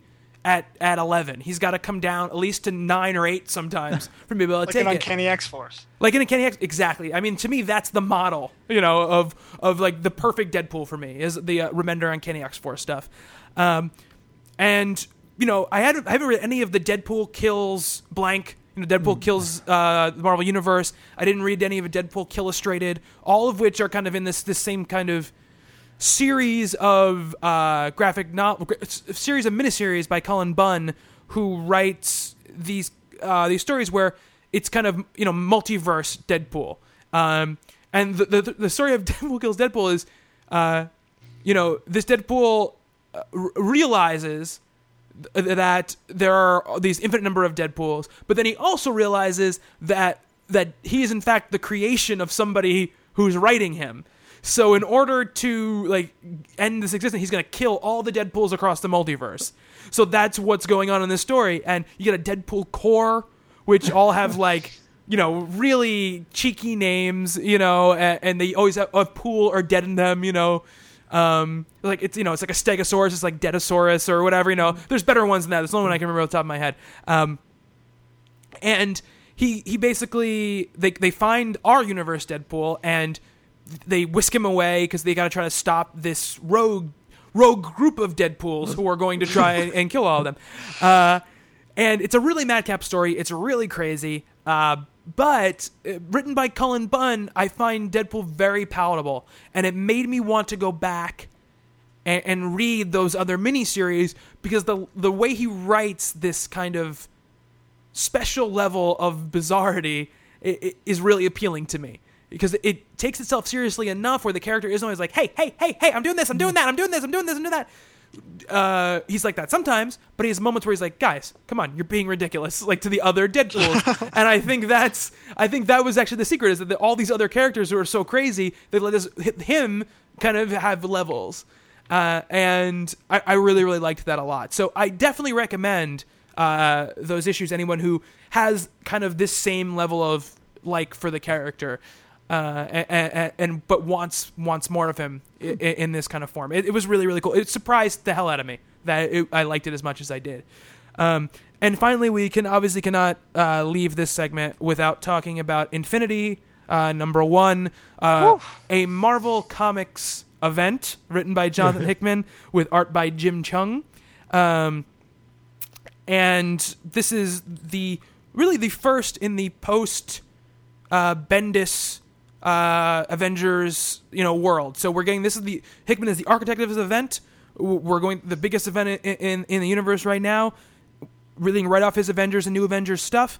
Bob, big Hickman fan. What did you think of Infinity number one? I did enjoy it. It's the usual dense Hickman storytelling. I mean, it's going to take all this miniseries plus the sidebars probably to tell this story. I am a mite disappointed, however, in that it just strikes me as a long issue of Avengers, uh, which isn't a bad thing, but it just doesn't seem out there enough to be a, a capital letter in quotes event. Interesting. Interesting. Uh, Joey, what about you? I'm inclined to agree, uh, partly because I haven't. Again, I'm not up to date on on Hickman's Avengers stuff. So reading it, I was like, oh, maybe I should have read Avengers in anticipation of this. At the same time, I did really enjoy um, kind of the the level of the story and the artwork, of course, by by Jimmy Cheung is fantastic. Um, I loved his work on Allan Heinberg's Young Avengers, and every time Jimmy Cheung does get some work at Marvel, I always want to pick that up because his his level of detail is just so so astounding. Um, but you know, I, I I do agree that for some of this issue, I was a little confused because I didn't really know and some of the characters or, or the bigger conflict. What I do think is going forward, I think Infinity um, is going to be heavier. I mean, I don't, I don't know. This is kind of just me speculating, but I have a feeling that Infinity is going to focus more on Thanos and his doings uh, and attacking Earth than it is going to be about the Avengers taking on the Builders, which is kind of the second story arc going on in Infinity, just because both New Avengers and Avengers are the primary tie-ins to the book. Um, so for the rest of the for the rest of the miniseries or the event, as it were, I think it will be more accessible, and and it, but it will still have that kind of high level of, of storytelling that Hickman is known for, and that frankly is a is refreshing compared to the the Bendis era kind of high octane action street level storytelling that we were getting in Secret War, Secret um, Secret Invasion, and all of those other ones. Yeah. Um. Before I I thought Stephanie, did you read Infinity? Not yet. Okay. I haven't even picked it up yet, but Okay. It's I sold mean, out. obviously, eventually I will. I didn't want. to I didn't want to leave you out, and you yell at me. No, no, that's fine. Honestly, it is, I mean, I think we know how I feel about events for the most part, anyway. So. yeah. Uh, so here's the thing. I agree with you, Bob. I do feel like it feels like a giant Avengers issue, but that's actually the reason why I liked it so much.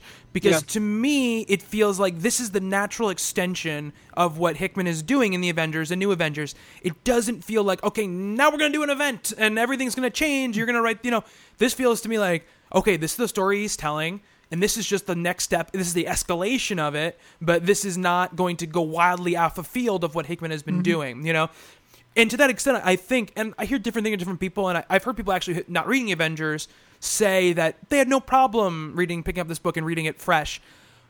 Uh, it feels to me the least inclusive of a Marvel number one event that I've read in a while. You know, you know, Age of Ultron felt very much like I could give that book to anybody, and as long as they understood kind of who the Avengers were and what like the Terminator is, like they would get Yeah. what what that book was about. Right. And the, and the same for Avengers versus X Men. All these things they feel like yeah they're confusing a little bit because there are some storylines you don't know, but the characters are big enough and the stories are broad enough as far as the brushstrokes that they're covering that you could kind of come in and get it. You know. Uh, which is one of the reasons why, obviously not written by Bendis, but Civil War is so popular because people just go in and they read it. Uh, Right. This does not feel like that to me. This feels like if you're not reading Avengers and New Avengers, you got to go get on board because this is a lot of stuff you're going to have to deal with there. You know, you're not going to know who who Smasher is and and Yeah, ex Nihilo and all ex rest of Nihilo this. and who Captain Universe is. These people are not recognizable to, to your your eyes. You know, uh, Star Brand, all these people. Right, he can make as many charts as he wants. yeah, it's oh my not gonna God. help. and a giant That cast chart list. was overwhelming. I mean, let's be honest. There's Yeah. like 50 floating heads on that page. Yeah, absolutely. Uh, things I do love about it. Uh, the art goes out saying gorgeous. Uh, I loved the use. I- I've never read anything of the Space Knights before. Love them. I love them already from these couple of pages. Uh, I thought the the Inhumans part was my is my favorite part of the book. Was the vignette with the, the Inhumans. Oh yeah. Um, I've never seen Black Bolt without his mask on before. I was like, who's this normal looking guy who's just sleeping in his bed, you know? Um, but I love the way he uses his powers. He, he barely ever uses his powers, you know, in, in, in the books that he's in. So that was very cool. I liked the way that it did, even though I feel like it's a little exclusionary, it does catch you up on the things that have been happening throughout those books enough, I think, so that going forward you can keep up with it.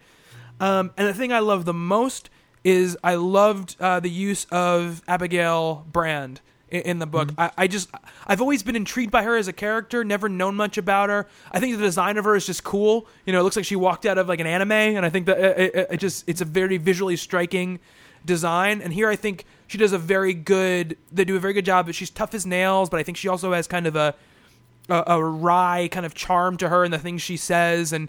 Um, You gotta read Whedon's Astonishing, man. I That's, know, That's I where know. it's, it's her. She's like, oh, the last like dozen of those issues. It's Yeah, her. you should have heard these guys in the live stream when I was like, I haven't read the astonishing uh, X, Astonishing X Men. It was like I got booed from every corner of the world. Um, it was like I took a heel turn in wrestling. Uh, uh, but I really, really enjoyed it for all of those reasons. You know that I'm very ex- when it was over. It's a giant book, by the way. It's like 64 pages long. Uh, uh, Very dense, and I didn't want it to be over, and I wanted the next issue right now. You know, a- and uh, that is different than I felt about the events. Even Age of Ultron, which I think I liked more than I liked Avengers versus X Men. I wasn't like, I can't wait to read the next issue. I was like, okay, that was good. I'll I'll definitely pick up that next issue when it comes out. This one, I am p- primed and ready. I'm super excited for the tie-in issues of Avengers and New Avengers. I never thought I, I you know I would say that. Uh, so yeah, I'm I'm primed and pumped uh, for this event. I like the direction it was going in uh, with Hickman, and I also, if you guys bought the book, uh, either digitally or physically, the code comes with a free copy of the uh, Infinite comic, which focuses on a Skrull, um, you know, uh, Skrull world being attacked by these builders, and the Silver Surfer shows up. Uh, It's excellent. It It's very, is- very good. awesome. like I, I read it today and I was floored by it. Uh, Jason Latour is the writer who wrote the the second arc of uh, the after Brubaker arc of Winter Soldier. Winter correct? Soldier. Yeah, which I know Joey that you love uh, a I ton. love. Oh, my heart still, you know, weeps every once in a while. um, and it's paintings. Uh, they're really they're beautiful paintings by Augustine Al- Alessio. Alessio, um, and it's just like it's amazing, amazing art. Um, I I was floored by it. It was so emotional and, and so powerful and so epic. Joey, you you liked it? Yeah, and I, I love the. I, I bought Infinity um, through Comixology, so I kind of as I was flipping through Infinity, and then at the end of Infinity, the Infinite comic just happened. So it kind of felt like you said, like, "Oh, I'm so bummed it was over." I had the whole Infinite comic kind of right after uh, to follow up. I really enjoyed it. The characterization was was um, fantastic. You know, you don't, you only see these they're like random Skrull characters. You know, like Yeah. this random Skrull. Um, woman is that weird Skrull woman i don't know Yeah, yeah, Skrull definitely. Skrull male person i don't know. But you see you see the civilians. You see the people on this planet really having no idea what's happening to them and the silver surfer coming down and, and trying to do the best he can. And it really sets up the scope um, or continues the scope of hickman's work um, that that really makes this event feel like the stakes are much higher. Mm-hmm. Even though with Avengers versus X Men, the stakes, at least they, we were told, were very high with the mm-hmm. Phoenix Force and everything and all of that. Hickman's work here and then Jason Latour's work as the kind of tag on the end really sets this up as like like stuff's actually going to go down. Mm-hmm. Like the things are bad, and I think part of that is Jason Latour does an excellent job of just giving us essentially civilians. And yeah, they're aliens, but civilians being assaulted by these builders and, and their planet really kind of being undone. Mm-hmm. And to see that, and to see even the Silver Surfer being a little like, whoa, this is really intense. That, that, that really kind of drove home the point that, wow, this, this event, this comic is different than Yeah. what we've seen. Yeah, and uh, I love the minimalist approach to the writing as well, and I think it's Oh, yeah. to do with the way the, the comic is set up, with the swiping and the the, the fading in. The pa- the panels kind of present you almost that motion comic like like thing. I, it works so well, and it works especially well because it's the Silver Surfer. So the, the little words having a ton of power is definitely there, but it, it's also very dynamic. Like he's he's doing really awesome stuff. He's jumping off his board. He's you know ripping apart these robots. He's you know falling with this robot, and he, he you know he says at one point he says, "To me, my board," and the board comes and he you know he breaks the robot in half, and he jumps on it, which is awesome stuff. Yeah. Um, yeah, so definitely, if you guys have the, if you guys bought Infinity and you haven't downloaded the Infinite comic yet, definitely check it out because it's definitely, definitely worth it.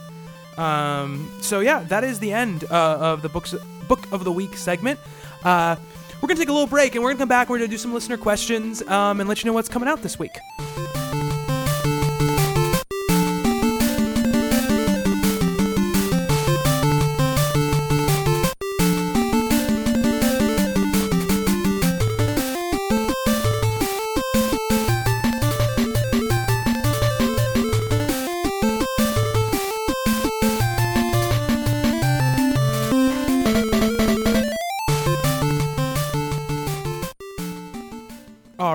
We are back. And uh, this week, you know, we, we always have a lot of listener questions and we do shows, but we always cover a very minimal amount of them. And, and so we figured we'd just we'd throw some more out there and do some more listener questions. And you guys have sent in a bunch via email and Facebook and everything. So let, let's start out with this one. Um, this is from Megan F on Twitter. And she says, A professor friend has asked me to recommend for one of his classes a current comic or run that is looking to the future. Uh, so, in effect, what current comics will provide the retro futurism of 50 years from now? So you know, so kind of like like for like what the uh, like in the 80s when they were doing movies that took place in 2000 and the world was destroyed and you know. Um, Okay. like, like Escape from New York and, and stuff like that, where we've gone and passed those days already, and we're not even nearly there. You know, it, it's that sort of uh, that sort of thing that, that I think she's talking about. Um, Uh, I think I think this person might be a he. Actually, oh, really? I think if okay, apologize it. I apologize right now if not, but I'm pretty sure I met him uh, at San Diego last year. Well, I'm sorry. Then I if it's a think. he, If 'cause not, if this is someone else that I'm thinking of, I apologize profusely. But the Twitter anyway. handle is at Megan F. So yeah, I'm pretty sure. I'm pretty sure. okay. But like, I I, I might be wrong. Anyways, carry on. well, all right. So we can answer this person whose sex is ambiguous. Sorry, with with what? I'm just putting it out Yeah. there. yeah. the John Byrne miniseries that just concluded, Doomsday Point One, uh, it certainly has that feel of '70s disaster, sci-fi, Planet of the Apes, uh, th- that sort of thing. Uh, we sort of passed the time of those sorts of things, so it's retro in that sense of it, I guess. It's Yeah. Not exactly the answer to that question, but it's as close as I'm going to come. I think. No, I think something like like the Massive or the Wake. I think are books that deal with near futures that things have gone very very badly. I think the Massive is probably more akin to that because the Massive is more a natural disaster that happens, like the Wake, which is obviously a more supernatural thing um, Yeah. that's going on. Uh, so those are the things that spring to mind initially for me. I don't know, Joey, if you think of anything. It's tough because the only things that I can think of that have that kind of future setting are all those big kind of dystopian fiction stories where it's like 20 years down the line but the world is terrible because of some sort of you know disaster or virus or something or other. Um, i can't really think of anything that's like a like like what Transmetropolitan was when it came out. You know, I can't really think of anything out now that is speaking 20 years down the line. Um. Okay, sorry. Oh wait, were you still No, No, I- to think of something? Okay, so just once more, it was looking for titles of stuff like in the future. That's Set set in the in the future. You know, that that's set in Okay. near future. That in 50 years they'll be like, oh, that's what they thought the future was gonna be like. You know, that kind of thing. Okay. thing. Well, there's um, Kurtis Wiebe did the miniseries uh, with Image Debris, Okay. which is set in the future. Um, basically, like, you know, we've destroyed Earth with pollution and stuff, and Yeah, Wild Wolf Environmental- Yonder's the same way. um, yeah, that's the like sort of um, sky pirate thing, right? Yeah, which is great, but it's again, it's that sort of like dystopian, like we've destroyed the world, so now we have to fly in the sky, which is great. But I just don't know if like I don't know if that's what they're looking for. I don't know. Right. There's also Prophet too, but I don't know if that's That's a little farther in the future, though, right? I mean, there's always th- that's that's the, it's it's got it's like a fine line, you know, to to pick. Private Um, Eye? Private, Private Eye. I was gonna say Private Eye. Yeah, Private Eye. The Brian K. Vaughan Marcos uh, Martin uh, uh, digital comic deals with a very near future, and in fact, where like you know people who are around like 30 years old now will be in their old age then. Um, so that is probably a good thing to look at because that probably has a lot of what you're going to be looking for. Uh, has kind of that Blade Runner influence to it, and and definitely has a very recognizable world just with you know some tweaks and, and stuff to it. Um, that's it's a really interesting question, you know. But the thing is, like what Joey is saying, a lot of them are dystopian future stuff. Like, you could make the argument though that what that means 50 years down the line is people are going to look back and be like, "Man, people thought we weren't even going to get here." Yeah. You know, people thought that the world was just going to end, you know? So Yeah. uh, maybe that's that's kind of where it's going to be cuz dystopian fiction's like super hot right now. You look Mm-hmm. at things like The Hunger Games, you know, like that is futuristic, but it's a realistic future, I guess you could say. I don't know Mm-hmm. um, and it's it's all over the place. I've I've had that kind of conversation with my students too about how and why this brand of future fu- like science fiction future stories is so negative in terms of how it presents the world in 50 years and, and where we're going to be. yeah, Well, it's an interesting cycle. It seems to have come up twice. The 50 sci-fi movies and books, you know, mm-hmm. whether and seem, some, seemingly some of the ones that were more mainstream on the beach mm-hmm. or whatever. We're, we were worried about nuclear destruction. It came around again through the 80s. Yeah, we were very true. again faced with the same thing. So, Yeah. is it the economic collapse we're in now, as opposed to that sort of world war? yeah. I mean, you look at you look at a lot of the dystopian stuff now. It has a lot to do with like, you know, the rich have are are like a look at Elysium that just came out. A lot of things are on the, the rich are fine, but this growing, you know, this this growing mass of people who aren't fine. The the, the poverty section is getting bigger, and that leads to disaster. Yeah, and the same Right. director as District Nine. Right? Yeah, exactly. Yeah, exactly. Um, you look at like Greg Rucka's Lazarus. I think is, is similar to that. That is uh, uh, again a sort of more uh, grounded look, even though it deals with some crazy genetics and, and stuff like that. It deals with that same situation where we've gotten to like a more like a feudal state. Um, but yeah, I think Joey's right. I think in the future they're gonna be like, wow, they did not think highly of us. Yeah, I don't think we'll get that kind of atomic punk of the 50s, you know, with the kind of Jetsons type stuff future. I don't think we're going to get that anymore unless unless all of a sudden we have this burst of optimism about our future. Yeah. I'm still mad. I don't have my flying car. I don't have Yeah. my personal jetpack. I mean, come on, guys, get on it. Where the hell is my hoverboard? Yeah. Where the Yeah. hell is my hoverboard? because if freaking kids were using them in, in mass market in 2015 and in in you know Back to the Yeah. Future, then they were obviously around years before that, before they got to the what we know about technology. There was obviously Yeah. like this the two thousand dollar version that only like you know. Rich, The- the well-to-do, kids could like have, yeah. adults could have, you know, and, and then by the time it gets to Mattel making it, it's got to be around for a while. So we're already behind the times. Where Right. where's my my self drying jacket that Marty McFly had? Um, so g- really good question. Uh, thanks to at uh, Megan F on Twitter. Whether you're a man or a woman, great question. Uh, this is from um, Damien, and he he has the kind of a, just a funny question. He says. Uh, he says the current X Men is the first time I've ever followed a book as it comes out. How do you put up with the waiting? It's driving me crazy. it's that's what it, that's what being in comics is all about. Yeah. Yeah. Yeah. Well- if you only read one book, it's probably tough. But, Yeah. Yeah. you know, you get the week every week you get a different story, so Yeah. the, the weight isn't as bad. Yeah. So buy more books. That's the, Yeah. Re- reread it. Yeah. I can't. You know, back when there weren't all so many books or so many outlets, or and my uh, collected pile wasn't quite so big, you just reread the things over and over again, which is unfortunately why I had to buy some of them over again as an adult because I had wrecked them. Right. You got all spine rolled and destroyed, and got meatball on them and stuff. This comes from uh, Carl Warner, and he says, I'm actually writing for some assistance. My Marvel collection is awesome, and I love it, but it's very expensive and is taking up a ton of space. I basically collect key issues, first appearances, and the like.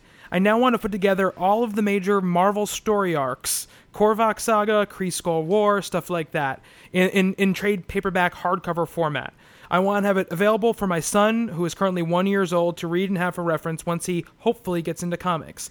Now I need your suggestions to round that out. Here's what I have, or at least have on my list: Kree Skrull War, Korvac Saga, Infinity Gauntlet, Ev- Evolutionary War, Mutant Massacre, Acts of Vengeance, Age of Apocalypse, Onslaught, House of M, Secret Invasion, Civil War, Annihilation, War of King, Realm of Kings, Thanos Imperative, Aviax, and Age of Ultron, and he also has the full run of Amazing Spider-Man.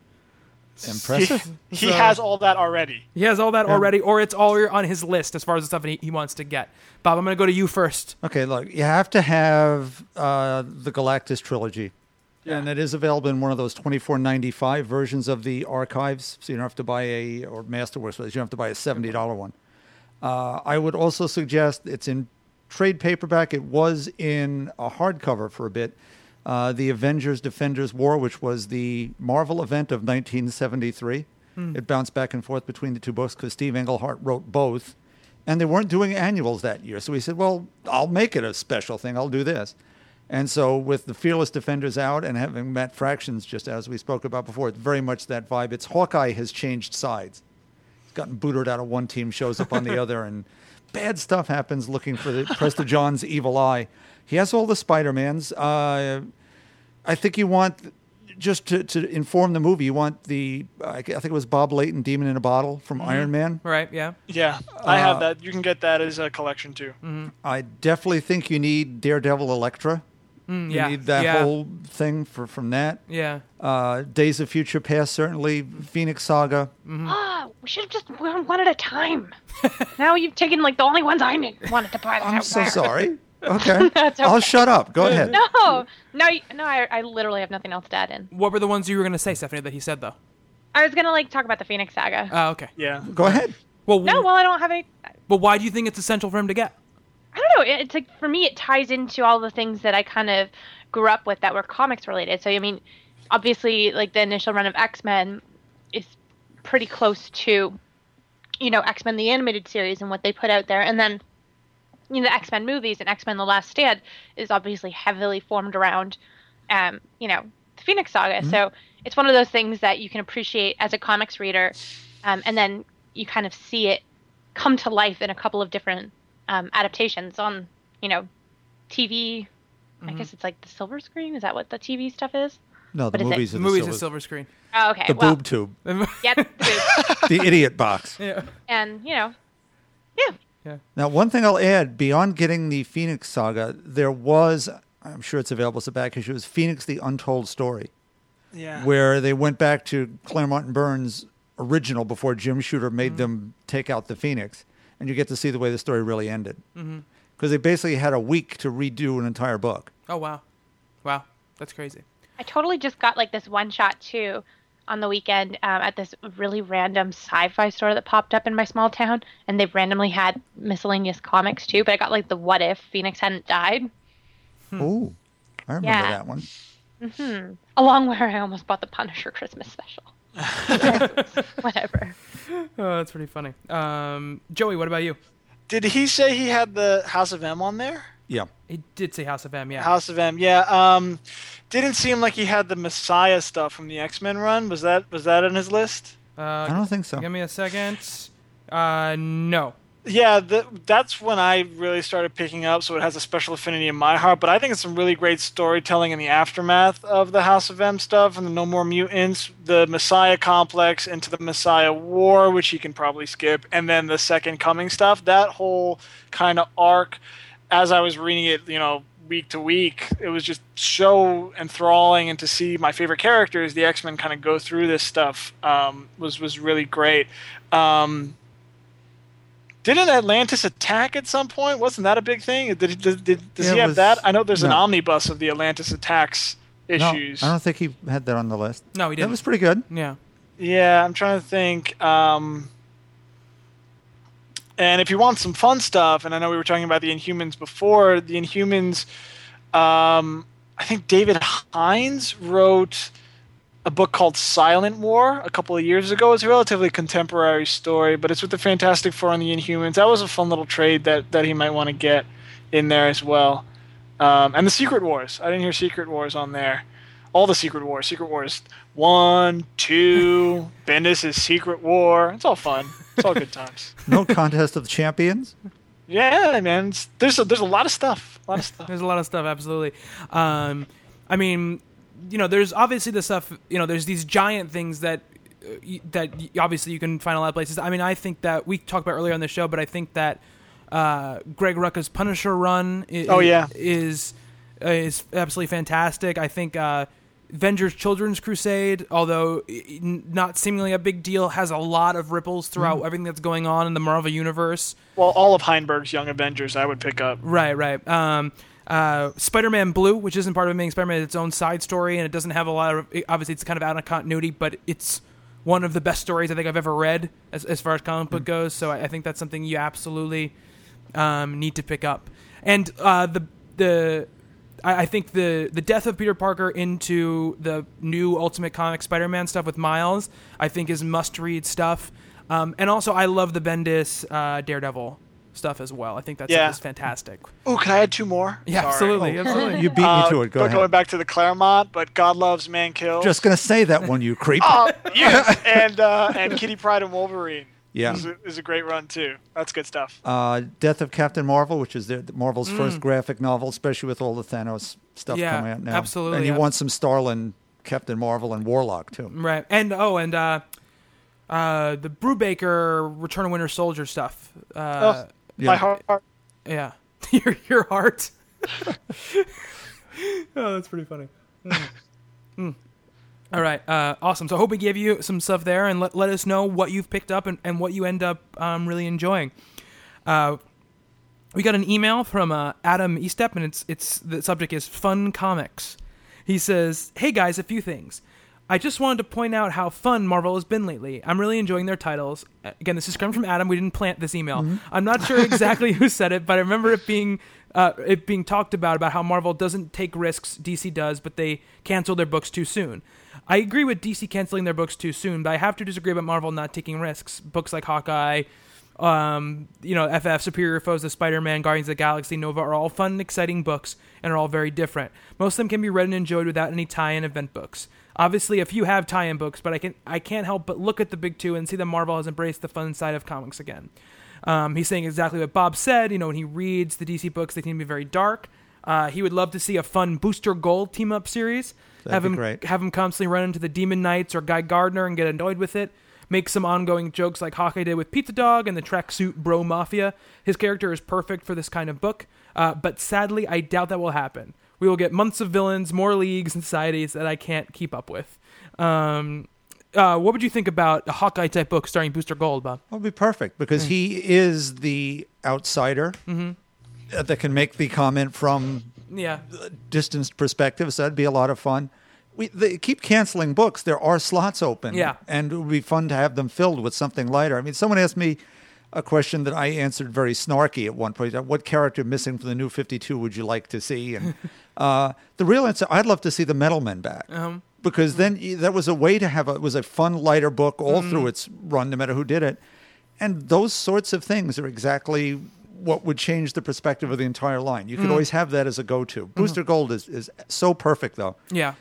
It seems like uh, since his he popped up in the All Star Western, the Jimmy Palmiotti, uh, uh, Justin Gray uh, All Star Western book, it seemed to get a lot of pop when when he was in there, and it seems to get a lot of um, momentum. And I think I've heard that we, there's been plenty of rumors of him getting his own his own book, which would be great because you can't help but that character be uh, have that lighter lighter touch to him. I think we'll see lighter with the Palmiotti uh, Oh, Harley, Harley. Quinn. Yeah, absolutely, absolutely.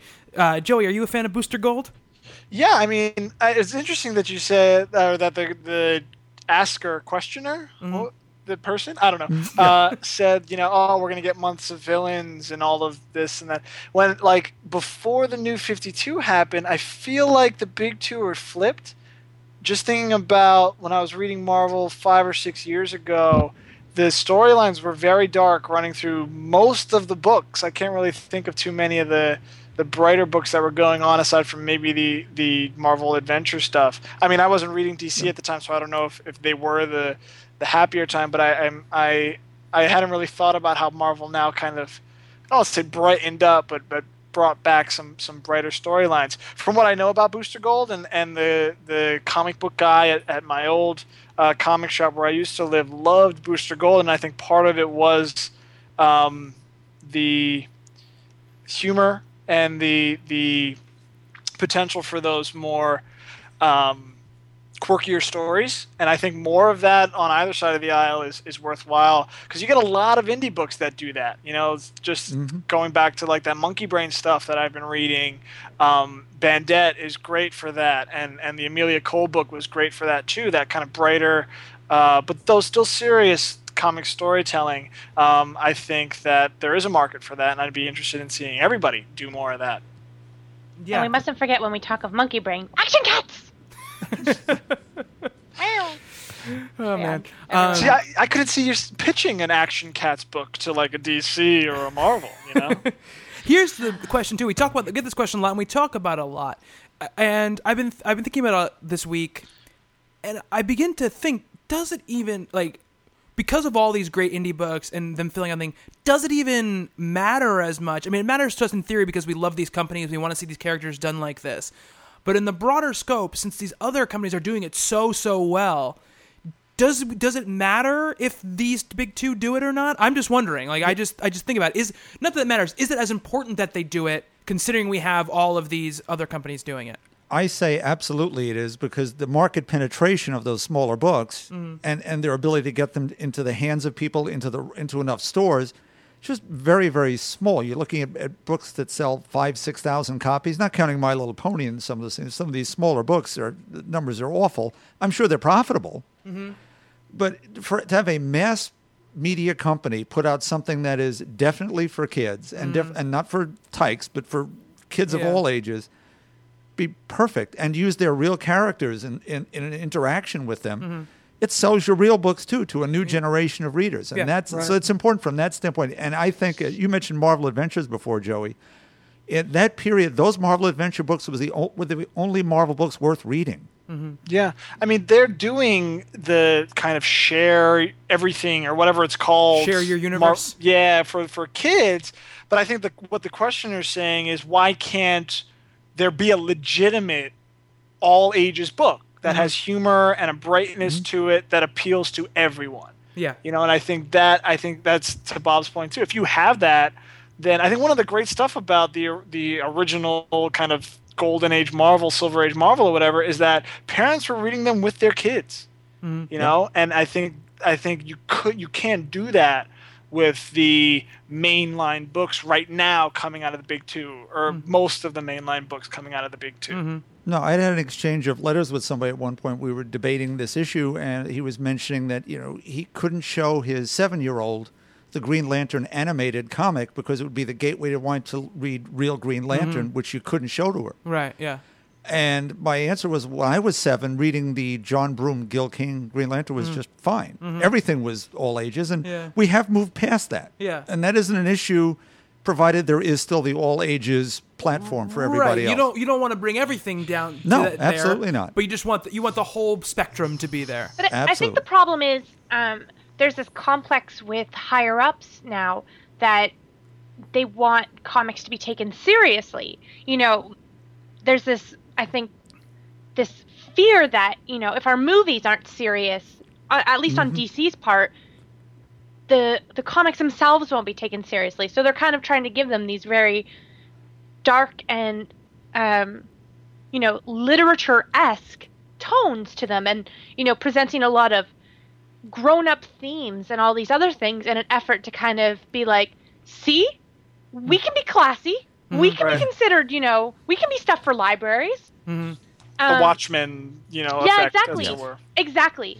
It's exactly like that because you know Watchmen is on the list of what like the hundred best pieces of literature of like all time. Of all Yeah. time. Yeah. Yeah. and there's this need i think for them to be like we want to be taken seriously and i don't blame them like it i, I think it's it, it's good that they want these books to be something more that something people can carry with them and be just kind of dive into and be like wow look at this i missed this the first time around and make them deep but they are losing stuff with you know you can be smart and fun at the same time Yeah. No, and absolutely. age appropriate and all this stuff but I, I can kind of see as like an outside you know just what they're kind of doing but they are definitely missing you know something Yeah, I think they just. I, I- I think it's just, and I think this happens to a lot of industries at, at different times. They're just their reaction to do it is just taking them too far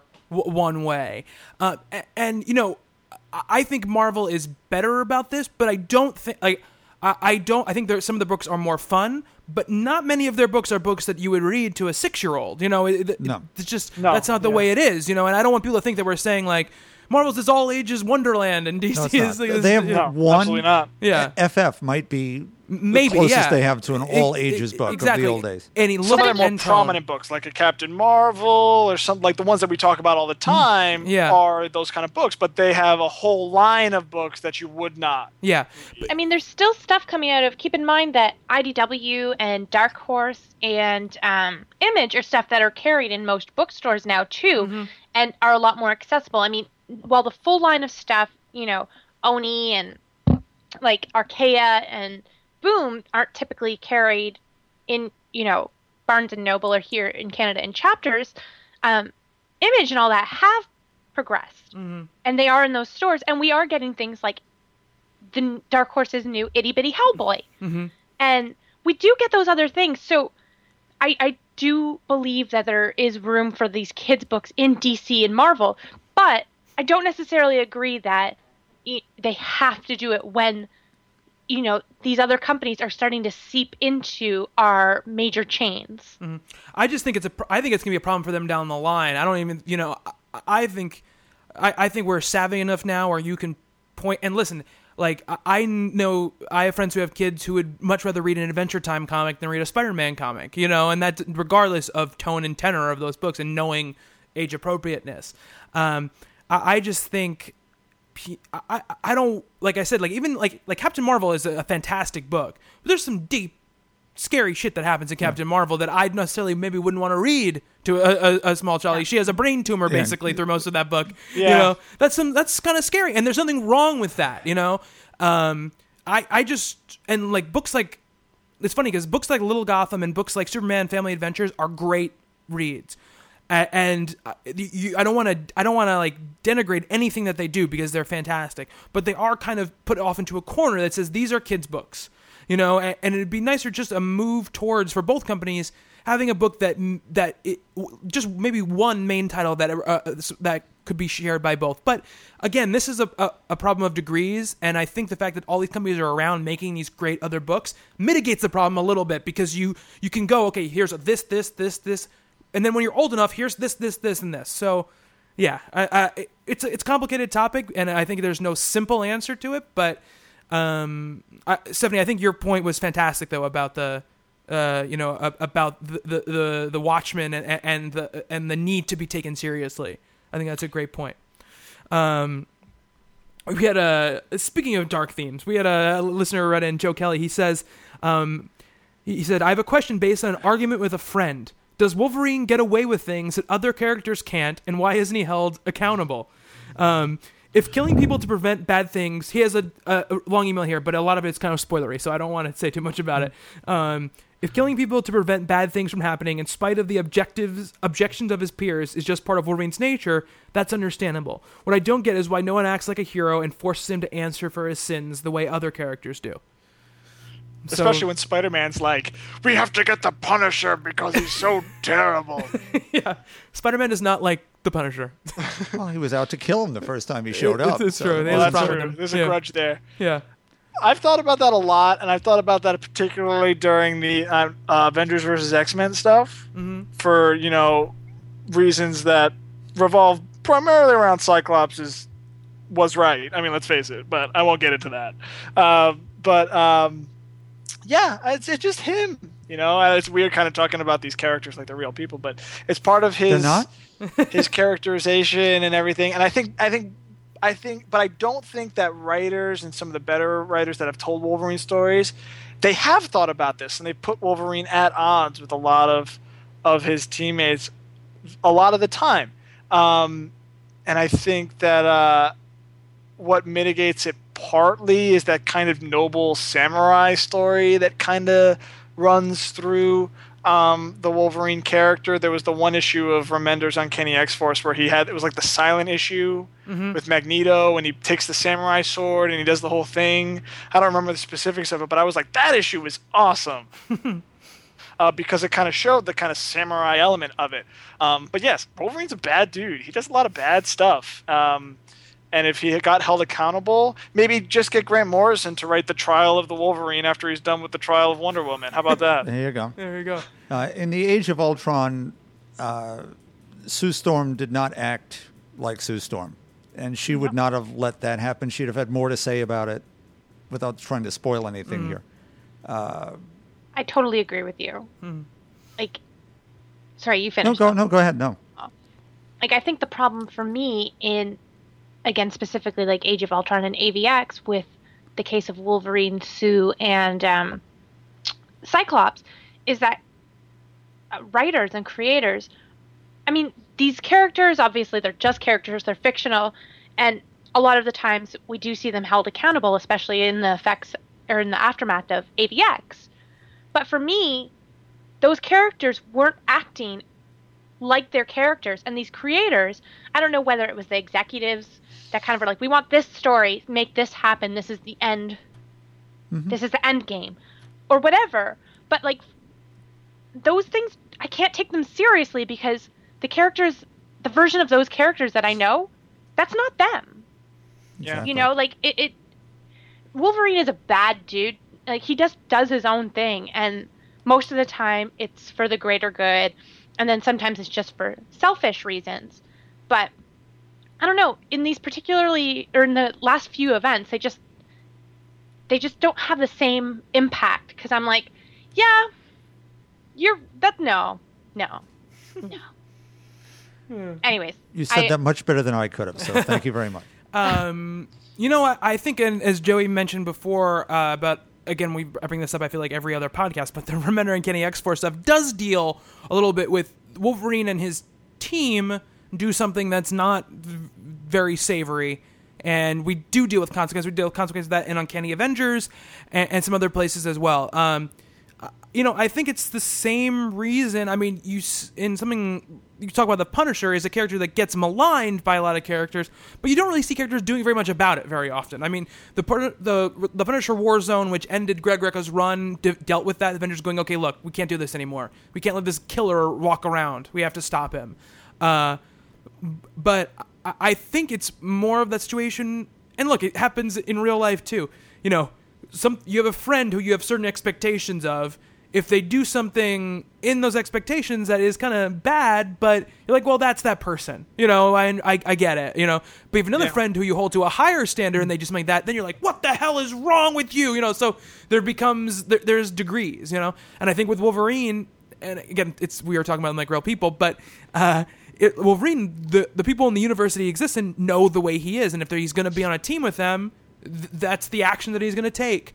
Um, when so- when Bendis started his new Avengers run way back when and kind of relaunched and put Wolverine on the team, there was the kind of hubbub about oh Wolverine can't be an Avenger, but what Bendis kind of wrote into the story was Cap going to Wolverine and essentially saying like, look, in this world, in this modern world or whatever Cap- spin Captain America put on it, he basically said like, you're the guy that does what needs to be done, and we need you on that team. You know, um, so I think they they tried to validate it that way, kind of going along with what you're saying. Like that's the expectation of who Wolverine is. He's a noble guy. He'll be on our team. He's not like the Punisher, who does the exact same things. Who's kind of a loose cannon vengeance kind of guy. So I don't know. Like they try, they kind of tried to write in this justification about in this world, this is what we need type deal.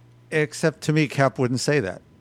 Yeah, well, As someone yeah. who's oh, just had to drop Cap because he acts not like Captain America, in his, even in his own book, it was sort of oh, I, that that was that started to turn me off all those years ago. How, how many years back is that anyway? Oh, wait a minute. Wait a minute. I think Iron Man said it to Cap, and Cap was like, "No, I'm going to eat my bagel." If I had to think about it, I don't know. I read it a long time ago, so it may have been Iron Man. I don't want to malign Okay. Cap here. I think all the characters are just kind of held to different standards. I mean, like the Scarlet Witch is still living down shit, and mm-hmm. you know, there's in almost Is every in every book there's someone who's like, "What's she doing here?" and like, you know, people freaking out about it. And you know, And Emma Frost should. used to be a big, you know, bitchy whore, and you know, now she like runs things, and it's just all over the place. People are held to different standards in comic books, and it's, I mean, they are fictional, but things like that happen. People are in real life too. They just get held to different standards. Mm-hmm. Absolutely, absolutely. Um, so uh, yeah, um, uh, Adam Eastep actually he had a, a bottom to his question when he asked before about uh, about fun books, and he would he really wants to know our opinion on uh, Star Wars and what we think uh, how, what we think about the future and how we're excited. We talked a little about this uh, a couple months like months ago when they announced it, but. Uh, he wants to get our feeling on uh, the upcoming J.J. Abrams films and the possibility of spin-off films w- with uh, other characters. Uh, Joey, w- w- what are your thoughts on Star Wars? Uh, you talking about the Star Wars comic coming out? No, no, Right no. The, he talk, he's talking about movies. Oh, just the whole thing? Yeah. Um, I, it's whatever. You know, I love Star Wars, and I, I have the you know the VHSs. Going back to the VHS, right? Um, and, and I was a kid when they remastered them and re-released them, and that was kind of my first exposure to them. My dad showed me the originals because he saw them and everything. And when they announced the kind of new series, I was like, yeah, okay. You know, I, I, I won't say I was burned by the prequels because I, you know, I saw them too when I was a kid, and, and that was kind of like uh, part of my experience with it. But, you know, with J.J. Abrams behind it, it, it got pushed back again, so I feel like they don't really even know what exactly they're interested in doing with the film. I don't know. I don't know. I'll just wait and see, I think, on my part. I'm not as pumped as I am. Kind of going back to the kick ass conversation, right? I'm not as pumped as uh, when when the first bunch came out, but you know, we'll see. What about you, Bob? I've been burned by first Mr. Lucas with making the whole thing into a, a pimping toy playground. Uh, you know, how much stuff can I sell on these movies and the, the, those terrible prequels? Uh, and then the fan base itself that it turned it into a religion, which got to, is a little bit much too, especially when the quality of them went down and down and down. I think J.J. Abrams is perfectly suited to do this properly. So I, uh, not pumped is about where I would be, but I'd be interested to see what he does with the original actors and how you deepen the story, pretending those prequels never happened, and go from there. Right. I'll be there. I don't know if it'll be the first day, but I'll probably go see it. Yeah, absolutely. I mean, J.J. Abrams is my favorite like people in the world, so I'm definitely excited about it. Um, uh, and I'm ex- I- I'm intrigued by the idea of spin-off films. A Boba Fett film, uh, if it's made by Joe Johnston, who's been talking about making that movie for I don't know how long now, 20 years probably. Uh, you know, getting different corners, different eras. I, I, I think there's definitely meat, there's meaty stories there to be explored. Um, I I will you know I will say that the, the- like everyone else that said so far, the idea of Star Wars doesn't get me as excited anymore just because we've gone through all of the stuff and it's no longer the shining thing from my childhood. It's been a little bit you know marred. I mean, I still love the original movies and uh, I, I think some of the cartoons especially have been very very good that they've released um, in in this modern era, but and it's still so I- immaterial now. It's it's it, it's a name, you know, it's a number, not even a name, and a director who I really like, uh, and a writer who has written one thing that I really liked. So I I I can't. I don't have. It's not real to me yet, so I don't have that giant feeling of excitement. Stephanie, what about you? I think you basically just said everything that I kind of feel about it. But it's one of those things where we can all go meh, but Star Wars is going to be blasted at our faces as soon as they're you know amping up for the release, and I know I'm going to get sucked into the hype and be like, I am so happy, Yeah. and like I'm going to go see this because everyone is so freaking excited. Yeah. And like, I know I'll get sucked into that because that love for the franchise is infectious. It really is. And like, as long as you're not someone who vehemently hates it, you'll wind up getting sucked into it too. You know you will. Oh no. Oh, yeah, it's like we're. I'm know, definitely it's- gonna but go that's- see it. You know. No, no, no, no, no. I know, but like, I mean, as far as the meh goes, you know, Yeah. as I think as long as it doesn't look like a piece of poop, then it'll be something that as more information gets released and you know, uh, set photos and clips and teasers and Yeah. blah blah blah blah blah, it'll be Yeah, I mean, if if if that the, the day, I mean, obviously the if there's a great teaser poster for it, I'll be excited. You know, but the moment if it's a if it's a kick-ass teaser trailer, that will be the moment where I'm like, okay, I now I'm really excited. Yeah. So well, that is the moment when, when it will definitely definitely happen. Um, uh, we got this question a while ago. Actually, this is almost over a month ago from Maxfield uh, on Twitter, uh, on Twitter, on Facebook, and he says, "Hey TC Crew community, I have just finished Mark Waid and Alex Ross's Kingdom Come, highly recommended, and was wondering where a, a new Justice League fan might go from there. Suggestions." Well. well. If he hasn't read Justice yet, go to Justice. All right, uh, cool. Justice, which is again very similar um, tone and tenor and look, obviously. Uh, Justice League Year One, which was Mark Waid, mm-hmm. if I remember correctly. Yes. Um, Alan Davis is the Nail, which we talked about a couple of weeks ago, which is an alternate future kind of mm-hmm. back and forth. They have printed in trade paperbacks. I think at this point, almost all, if not all, the JLA JSA crossovers at this point. They're all mm-hmm. Crisis on Infinite Earths volumes one Right. through whatever, which were each summer's two issue crossovers. I'd certainly go there. I guess Porter's run in the 90s. Yeah, yeah, Porter and well, and Morrison are the the team there, which brought back the big the big time heroes. Um, the J uh, the JSA stuff with that Johns did um, with Goyer, I think was doing it at first, and then it was just Johns for for a while. There's some Bill Willingham in there too. Yeah, uh, seventy. Mm, uh, it's, just- it's uh, great, great stuff. Um, you know, and, and if you're if you want stuff like that, uh, you know, I always check out the the, the, the, the the big crises. You know, events. It's always good to read those things to kind of get the lay of the land in the in the many years uh, of DC. Justice League as a team, though, is something I'm not you know, particularly familiar with as far as long runs or anything like that. I just have never gone back and read too much of it. Um, I know that Busiek did a run that was it's pretty it's pretty well liked. Yeah. Uh, so Joey, do you have suggestions? No, I was gonna the the Kurt Busiek one was was was one that stuck out in my head. I don't read much um, Justice League, but I know that that one was very good. Mm-hmm. Cool, awesome, awesome. And Sevin, do you have? I don't know if you're a Justice League fan, so I don't know if you read anything other than. Um, I mean, little bits and pieces and stuff, but Justice is not just one of my favorite Justice League comics, but one of my favorite comics and one of the first big comics that really, you know, sucked me in. Cool, awesome, awesome. And oh, and the what New Frontier, the Oh, yeah, of Darwyn. Quick Yeah. stuff is is freaking great. So definitely check that stuff out. Um, so yeah, I, I think uh, that's gonna be it for our listener questions. Thank you Oh, guys. so- before we, I just want to. I found the Wolverine in the Avenger scene, and Okay. it was Tony Stark. That was like, Cap, we should put Wolverine on the team, and Cap was like, he's a murderer, Tony. So straight up, I guess the characters Okay. were a little on point there. So There you go. you were right there. oh, there we go. That Tony, he's such a That scoundrel. Tony Stark. He's such a scoundrel. um, so that's it for uh, the listener questions. Uh, thank you guys for writing in again. Um, just so you know, like we do listener question shows, but we're also going to answer questions uh, on the off weeks too, the weeks that we're not doing just shows focused on that. So keep writing your questions in podcast at talkingcomicbooks.com, uh, at Talking Comics on Twitter, and facebook.com slash Talking Comics. Um, what is on the shelves right now? Um, from let's see, uh, Avatar Press, we have Cross Badlands number thirty-five, Night of the Living Dead Aftermath number ten, Uh, from Boom Studios, Adventure Time number 19, Bravest Warriors number 11.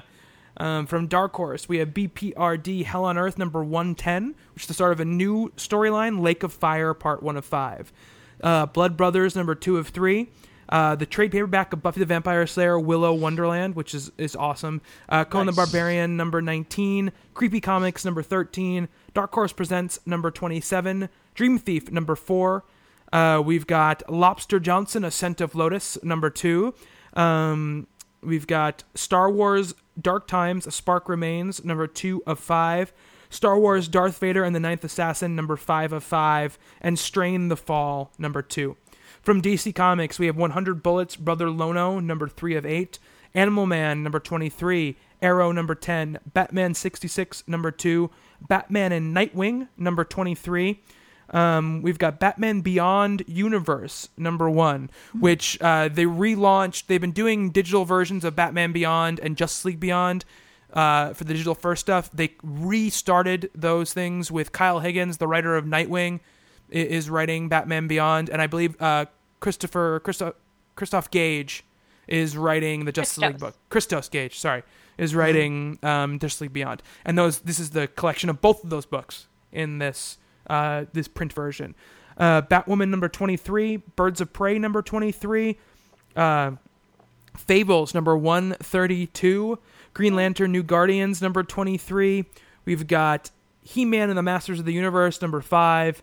Um, Justice League Dark number 23, next part of Trinity War. Justice League of America Vibe number 7. Uh, we've got Legion of Superheroes number 23, which is the final issue.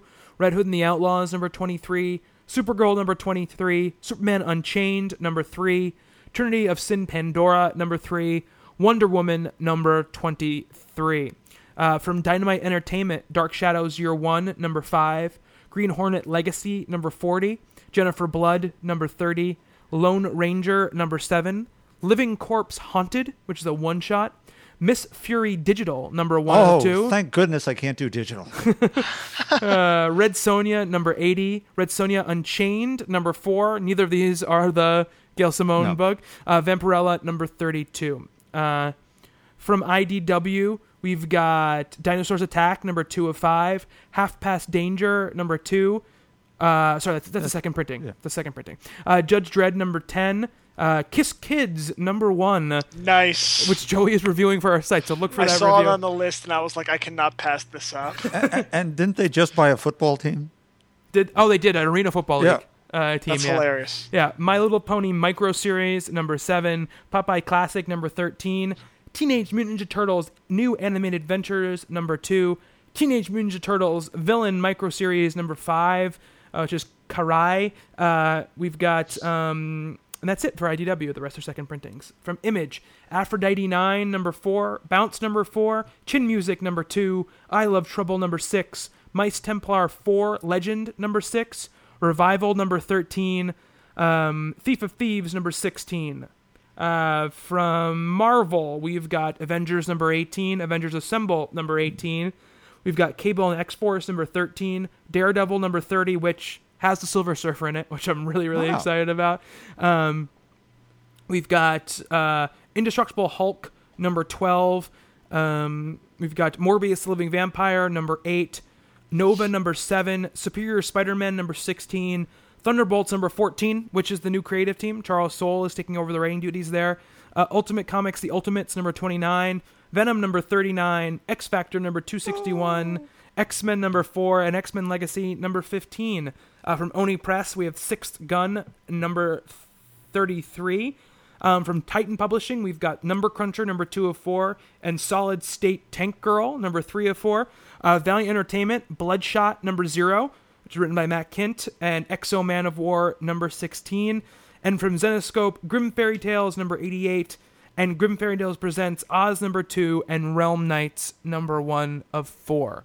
Um, just so you guys have a, a, a few reminders, uh, our 100th episode is coming up um, on September 20th, 8 p.m. in Patchogue, New York. Um, if you guys have RSVP'd, you will be receiving an email from me very soon giving you further details about everything uh, to do, to do with that event.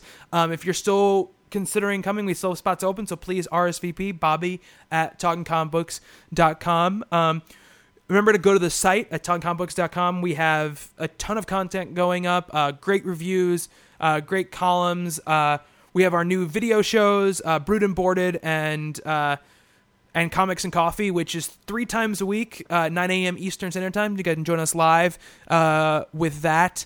Um, we also, my brain went blank for a second. Next week is Women in Comics, as I mentioned.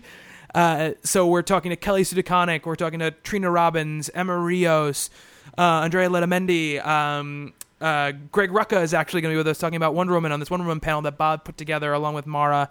Um, and Caroline, what's her last name? Cocca. Cocca, who is a professor uh, at a university who's written uh, papers uh, on Wonder Woman. It's a really great discussion. Really excited for you guys um, to hear that. Uh, my personal Twitter is at Bobby Shortle. Stephanie, I'm at Hello Cookie.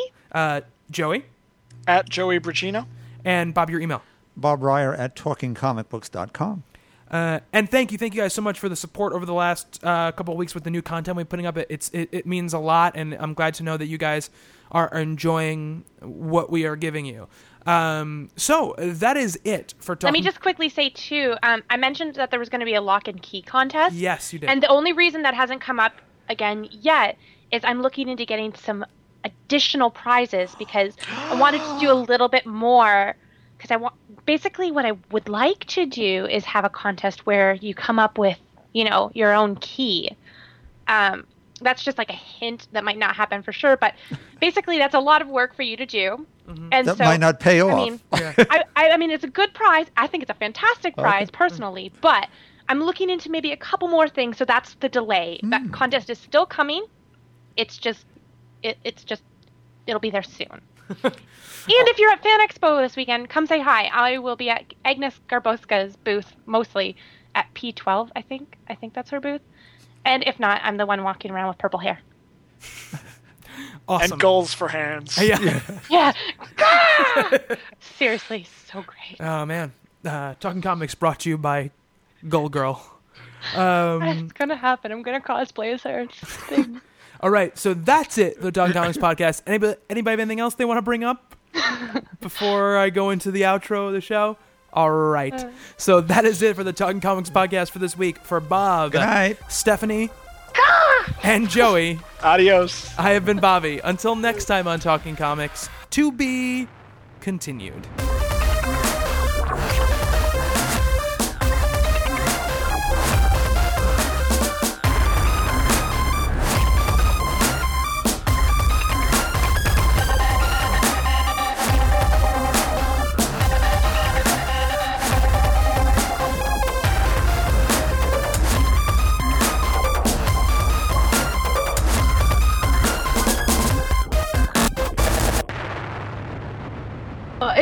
Noticeable twitch. It's only noticeable to me. It's not like I'm winking at people or anything.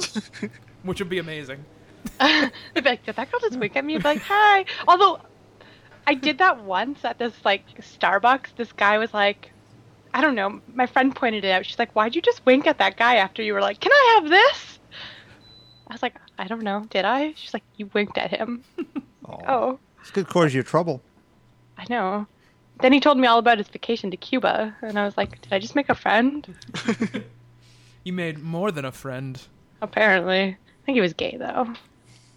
All right, so you just made a friend. Yeah, Oh man, so Yeah. exciting. it's very exciting. Where do you live, Joey? Uh, I live uh, in Jersey City, New Jersey. Uh, Yeah. You're so close to us, Joey. I know.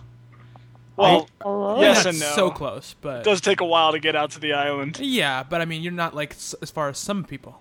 Yeah, like Shut up. Canada. Yeah. I'm not that far. Well, you can't just you can't really. I mean, you could drive here, but it would take a while.